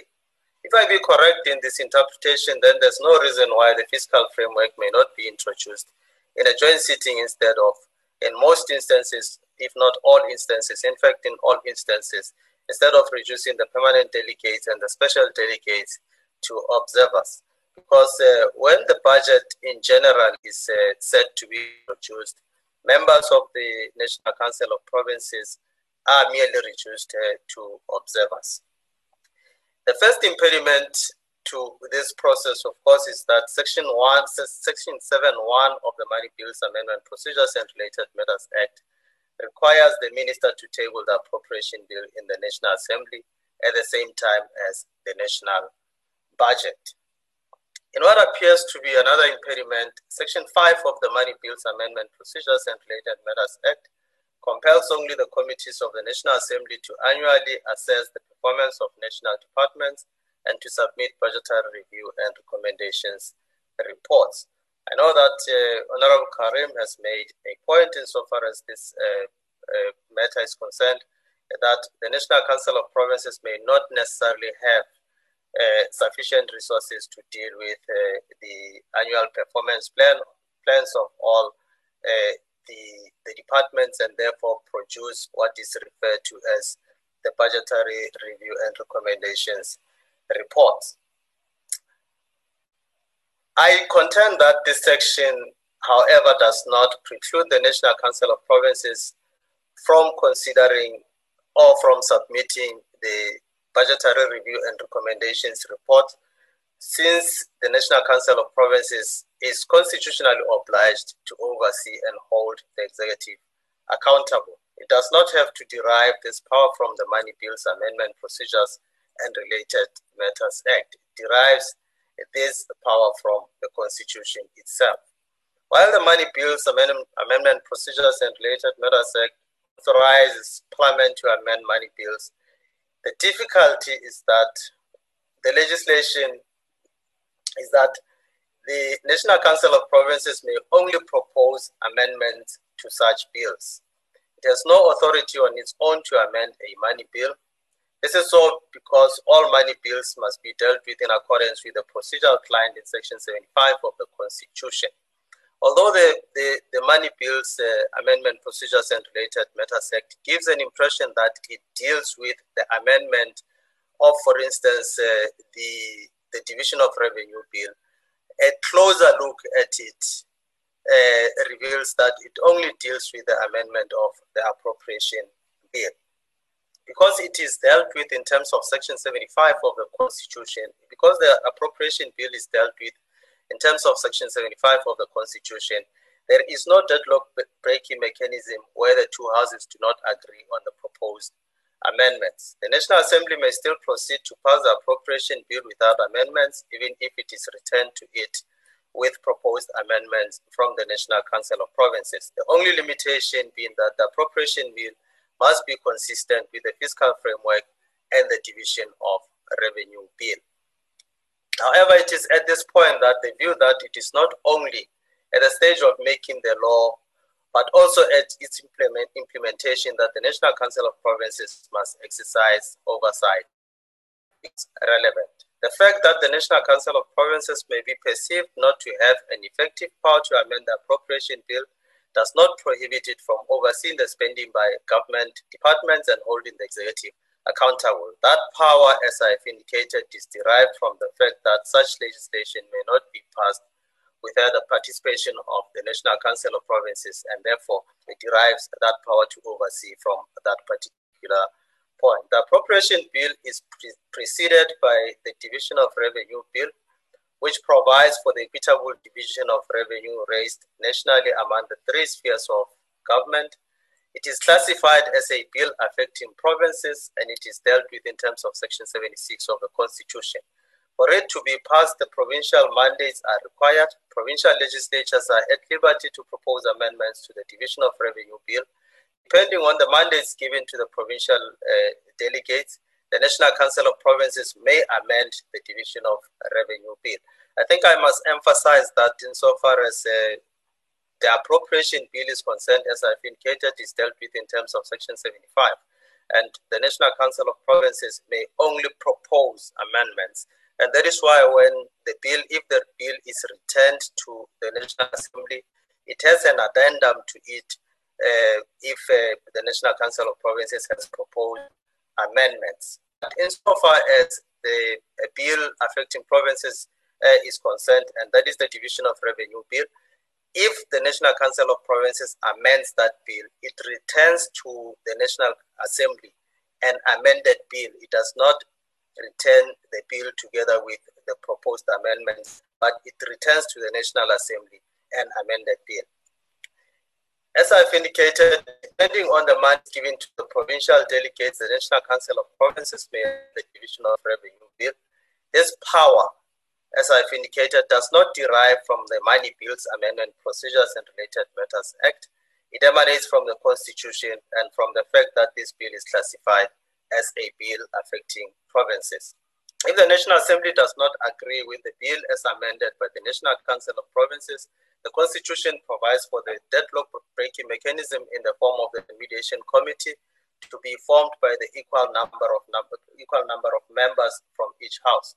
The purpose is to attempt to break the deadlock between the two houses, and the mediation therefore makes it possible for the mediation committee to agree on a bill as amended by the National Council of Provinces. Should the Division of Revenue Bill be amended, Section 9, Subsection 4 of the Money Bills Amendment Procedures and Related Matters Act requires any amendments thereto to be consistent with the fiscal framework and Section 214 of the Constitution. Section 10, subsection 4 of the Act in 10 requires that any amendment to the appropriation bill be consistent with the fiscal framework and the division of revenue bill. This is in accordance with the, by the Act. Section 214 of the Constitution gives the National Council of Provinces enormous powers in the passing of the Division of Revenue Bill. In considering the Division of Revenue 214 subsection 2 requires the following to be taken into consideration. And I'm going to mention that uh, those factors. Uh, the national debt and other national obligations, the needs and interests of the national government determined by objective criteria, the need to ensure that the provinces and municipalities are able to provide basic services and perform the functions allocated to them, the fiscal capacity efficiency of the provinces and municipalities, developmental and other needs of the provinces, local government and municipalities, economic disparities within and among the provinces, obligations of the provinces and, and municipalities in terms of national the desirability of stable and predictable allocations of revenue shares, and the need for flexibility in responding to emergencies or other temporary needs and other factors based on similar objective criteria. These are the factors that uh, Honorable Carrim uh, referred to uh, in his presentation that he, he indicated that they require a lot of resources in order to arrive at the conclusion whether the division of revenue bill, for instance, must be amended or not we have to take all this into consideration. A closer look at the factors considered reveals that in considering the division of revenue bill, the National Council of Provinces must ensure that the interests of national, provincial, and local spheres of government are taken into consideration. But a closer look reveals that the majority of these factors are focused on the provincial and local spheres of government. The question to be answered is whether the National Council of Provinces does take all this into consideration. My view is that this requires an interplay between the three spheres of government in furtherance of the principles of cooperative government. It presupposes that the three spheres are sufficiently resourced and empowered to provide the information required to factor the decision whether to amend the division of revenue bill or not. The mandates of the provinces must objectively support their proposed amendment. And of particular importance is that the provincial delegates must be willing to negotiate with each other in order to support the proposed amendments. This should happen during the committee, for instance, the committee negotiating stage. As indicated, it appears to me that there is consensus that there is no further there is no need for further legislation to enable select committees to perform their constitutional obligations. The question is whether the rules of the National Council of Provinces are sufficient enough to provide for its effective participation in the budget as well as in the budget and fiscal oversight and accountability processes. It may be argued that there is no need to amend the rules to give the committees of the National Council of Provinces more powers than they currently possess. For the purposes of overseeing and holding the executive accountable, the National Council of Provinces, in terms of its rules, established, has established a select committee these committees are clustered in accordance with the portfolios of government. Each has the responsibility to oversee the exercise of executive authority within its area of operation and to report to the House on those matters. In addition to that, the committees may conduct oversight out of their own accord, and the select committees are required to report to the House on matters referred to them. To enable them to perform their functions, the rules arrogate to the select committees the powers to summon any person to appear before it, to give evidence on oath or produce documents, conduct public hearings, receive petitions or submissions, or conduct the public hearings. Most, important, most importantly, the select committees have the power to determine their own procedures, thus they may determine their own programs and other logistics subject to the directions of the program committee. Section 4 of the Money Bills Amendment Procedures and Related Matters Act makes provision for the powers and functions of the Finance and Appro Appropriation Committees. It, however, does not make provision for powers and functions of other oversight committees. It appears that this is only for the purposes of processing the annual fiscal framework, the division of revenue and appropriation bill. And this may give an impression that it is only the finance and appropriation committees that have a role to play insofar as the budget process is concerned. In practice, it is all the select committees that do have a role to play insofar as the budget process, insofar as the oversight and accountability are concerned.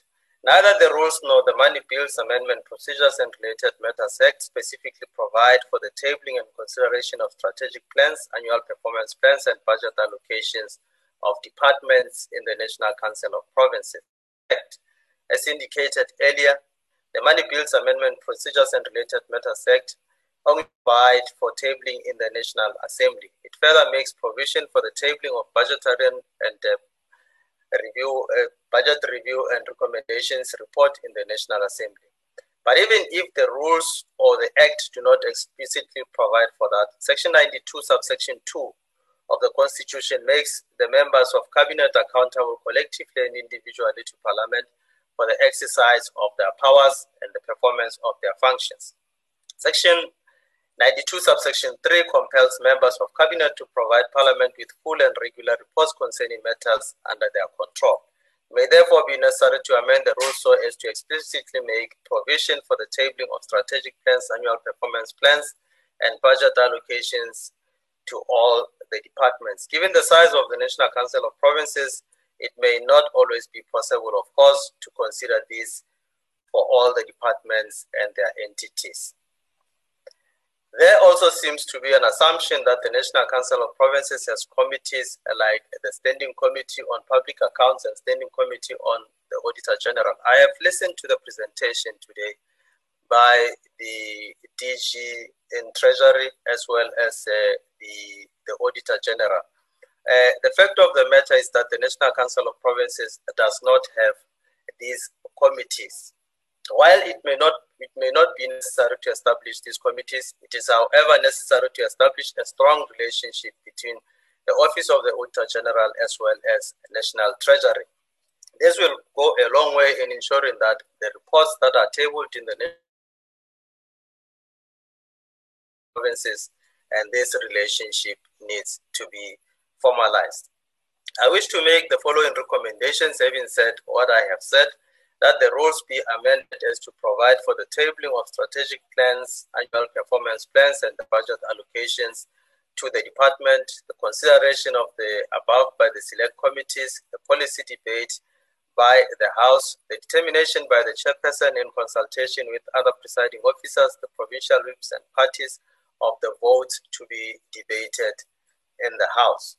Secondly, that the Money Bills uh, Amendment Procedures and Related Matters Act be amended so as to provide for the tabling of the annual national budget in the joint sitting, tabling of the appropriation bill and distribution of revenue separately from the annual national budget, the tabling and consideration of strategic plans, annual performance plans, and budget allocations to the departments and tabling and consideration of the budgetary review and recommendations reports in the National Council of Provinces. And lastly, as I've indicated, to establish a relationship with the Office of the Auditor General as well as uh, Treasury.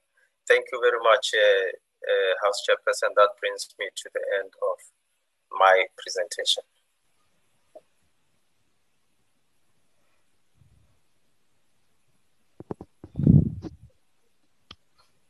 ayivula ilokhuzana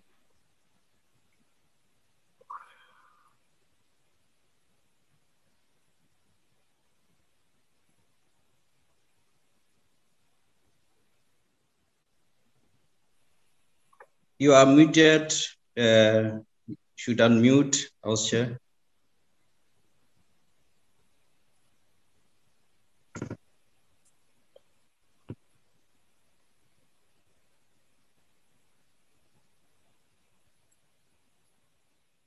Chair, we can't hear you.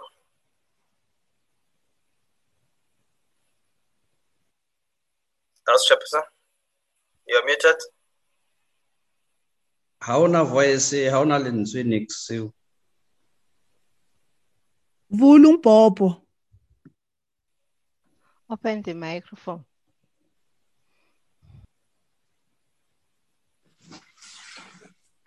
Maybe the host there to say Memangweni. Host, uh, may you please uh, unmute the House Chairperson? Advocate, my, my apology. We've lost audio from Honorable Ngwenya.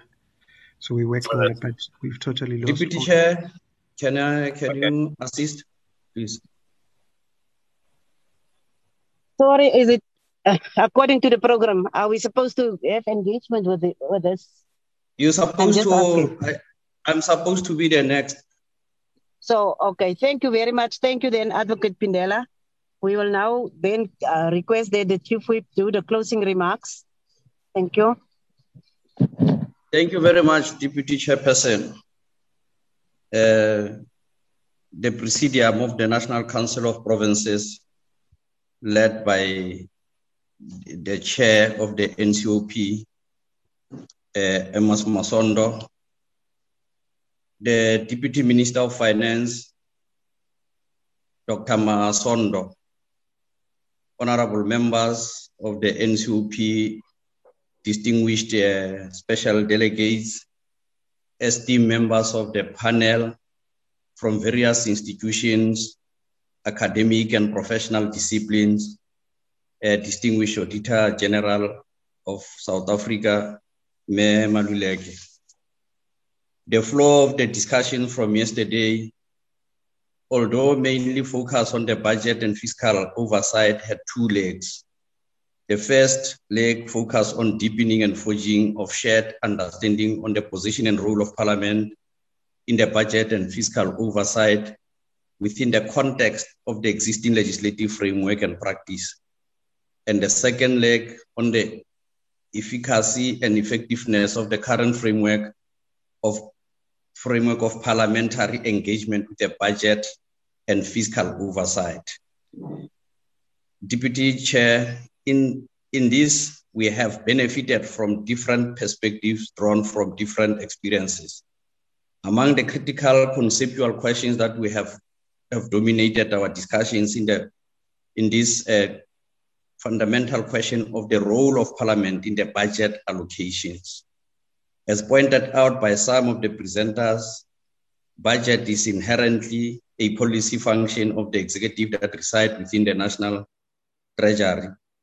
The constitution and other related legislations clearly defines the role of parliament in the budget and fiscal oversight, critical among which are the adoption of the oversight of the budget allocation and expenditure. Questions have been raised about the requisite technical capacity of parliament to match the capacity of the national treasury and other government departments in terms of financial and economic issues that inform the allocation and prioritization of the budget. Much of the discussions have been focused more on the amendment of the budget in the light of the mandatory legislation. Critical as this issue is for Parliament as the elected tribune of the people, a question has been raised whether Parliament has requisite technical capacity to engage meaningfully with the amendment of the budget. Most critically, as we further engage, we should attempt to find one another around the key question which is the test against which Parliament should make proposals around the amendment of the budget. Chair, I raise this not, this not in a vacuum, but to ensure predictability and stability in the domestic and global financial markets as we are operating within the global context. Perhaps we should also acknowledge that budget is also a political instrument and process. In so doing, critically examine whether our forms of political engagement with the budget especially the allocation side of it, has been adequate. Quite a number of speakers reflected on this question. We must be cautious that the budget is not a neutral instrument, but guided by different other political processes and outcomes which are consolidated in the medium term strategic framework. This workshop has also raised and touched on the critical issue of facilitating public involvement in the budget and fiscal oversight. Surely this process cannot be exclusive domain of those committees, appropriation and finance select committees, but should find prominent expression across all committees. This critically so at the level of strategic planning, performance, reporting, and monitoring. Different participants have raised a number of important strategic issues that we may have to consider going forward. Critical amongst them Criti critical amongst these is the need to appreciate the unique mandate of the National Council of Provinces in South Africa's constitutional democracy. The key question becomes, therefore, whether we are focused on our core strategic mandate or simply duplicating the National Assembly. We have to identify areas of duplication and discard such.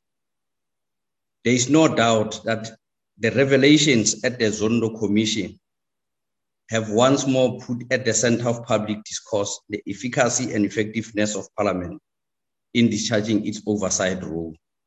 The alleged abuse of public resources, which permeates the successive reports of the Auditor General, is a serious indictment on the credibility of Parliament. For the people we represent, the abuse and mismanagement of public funds with impunity and persistence of poor service delivery are key tests of the effectiveness of parliamentary oversight. As part of democratic and institutional renewal, we need a soul searching analysis of how Parliament can play a more effective role to ensure it holds the departments accountable.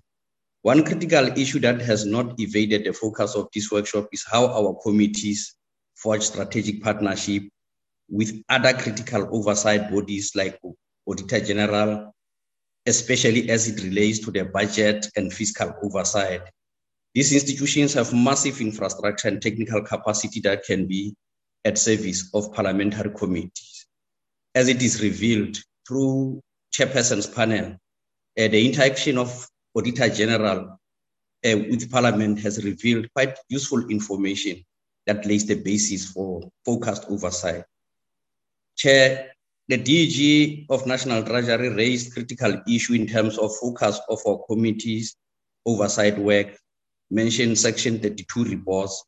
It is given that sometimes committees are taken away by emerging issues and pay lesser attention to critical reports, which are instruments of oversight. It is on the basis, it is on the basis of a report that the committee can have a sense whether the department is performing and spending according to plan or not. We really need to improve, in this area. We would all recall why Constitutional Assembly replaced the former Senate and established National Council of Provinces in its current form. Key to the strategic consideration about the NCOP as a second chamber in South African Parliament was to create this institutional mechanism of integrating provincial and local government system into the national policy making. So this defines the unique nature of the NCOP as a second chamber. According to the report of the Independent Panel of Assessment of Parliament of 2006, the NCOP requires serious strategic repositioning and reconfiguration with its core constitutional mandate. I think the deliberation of this workshop sets us in motion in terms of undertaking that introspection. And at the core of this conclusion is the observation uh, of, of, that report is the observation that it does not discharge its unique constitutional mandate, but there are areas of duplication with the National Assembly. I think this is an issue that we need to revisit. Particularly, the deteriorating state of local government in South Africa cannot be understood in isolation, but as integral to the collapse of intergovernmental relation and cooperative governance. Chair, I'll concede that the failure to follow through this kind of workshops has caused more harm than good in the past. What should therefore be the way forward post this workshop and beyond uh, the good report that will emerge here from allow me to just make few recommendations. Uh, one would be the Secretariat to compile and consolidate a comprehensive report of this workshop based on the inputs on and, and observation made in this workshop, identify gaps in the current systems and processes and instruments, recommend action areas based on the identified gaps, develop a draft standard practice guide and mandatory reporting framework for consideration by presiding officers, develop of a structured development and training for committees. And, and, and I think this is an important point uh, around issues of capacity and continuous training. Uh, various speakers pointed out on this area. We should track and identify all policy proposals about the reform of local government and advise how to take them forward. The president of SALGA, SALGA and Dr. Mohale prominently raised key questions around these areas that we, we really need to improve as the National Council of Provinces. Chairperson and honorable members, our esteemed panelists, leadership of the organized local government, allow me to express my appreciation of the modest and frank discussion about the challenges facing us in relation to critical area of budget and fiscal oversight. Uh, members and also our external presenters were frank. There's nothing wrong in being honest about our inadequacies of capacity and need to improve this. The first thing to deal with the problem is by recognizing it. So uh, particularly, Mema Shangu, Honorable Carrim reflected the areas that need strengthening with regard to oversight and capacity to deal with the budget comprehensively. So to conclude, let me thank everyone, especially our panelists and national treasurer, without whom this workshop would not succeed. We will consolidate the outcomes of this workshop. And this was marking the beginning of an engagement, particularly in areas that will need further clarity to the presenters we will never hesitate to engage them further. I thank you, Chairperson. Leboha. Am I still the chairperson? With all of Yes, thank you, Chair. With all of that said and done, allow me then to thank everyone that was involved by the success of this workshop. It was indeed successful.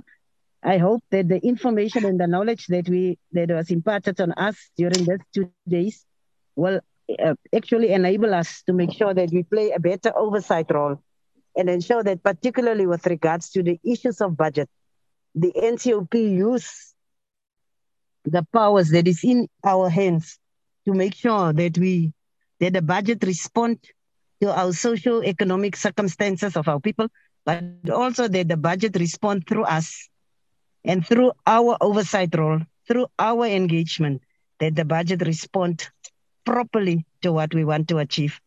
To those that conceptualize the workshop also, let me commend you.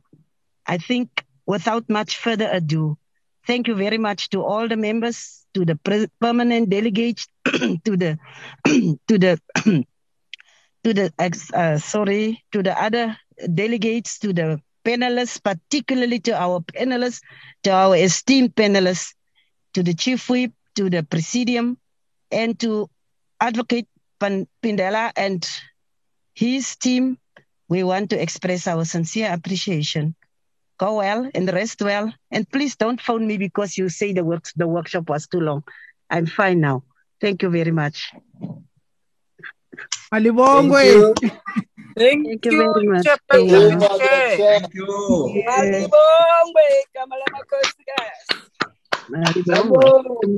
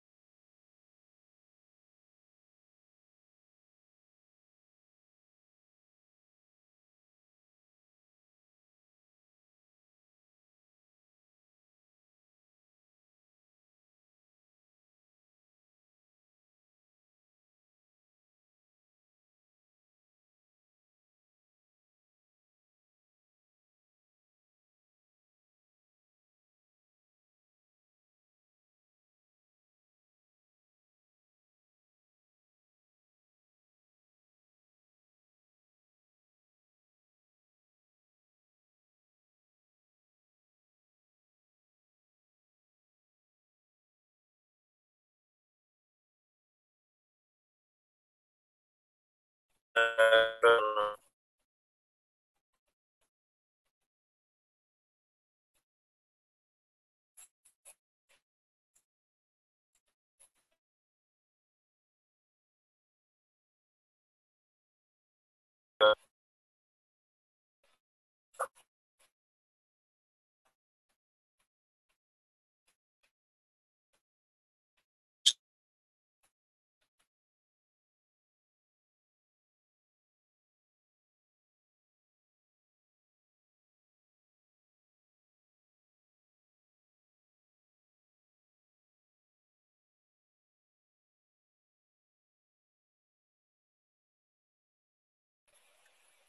Will. Will. Yes, advocate. Uh, yeah, there's a thunderstorm here. Oh. Uh, we've moved everyone, I think. That is not an Wow. official. Mm, Okay, so we can take five minutes. yeah. Okay. Any comments? Any comments? I think, advocate, we had a good session. I think this workshop was a success. Um, I have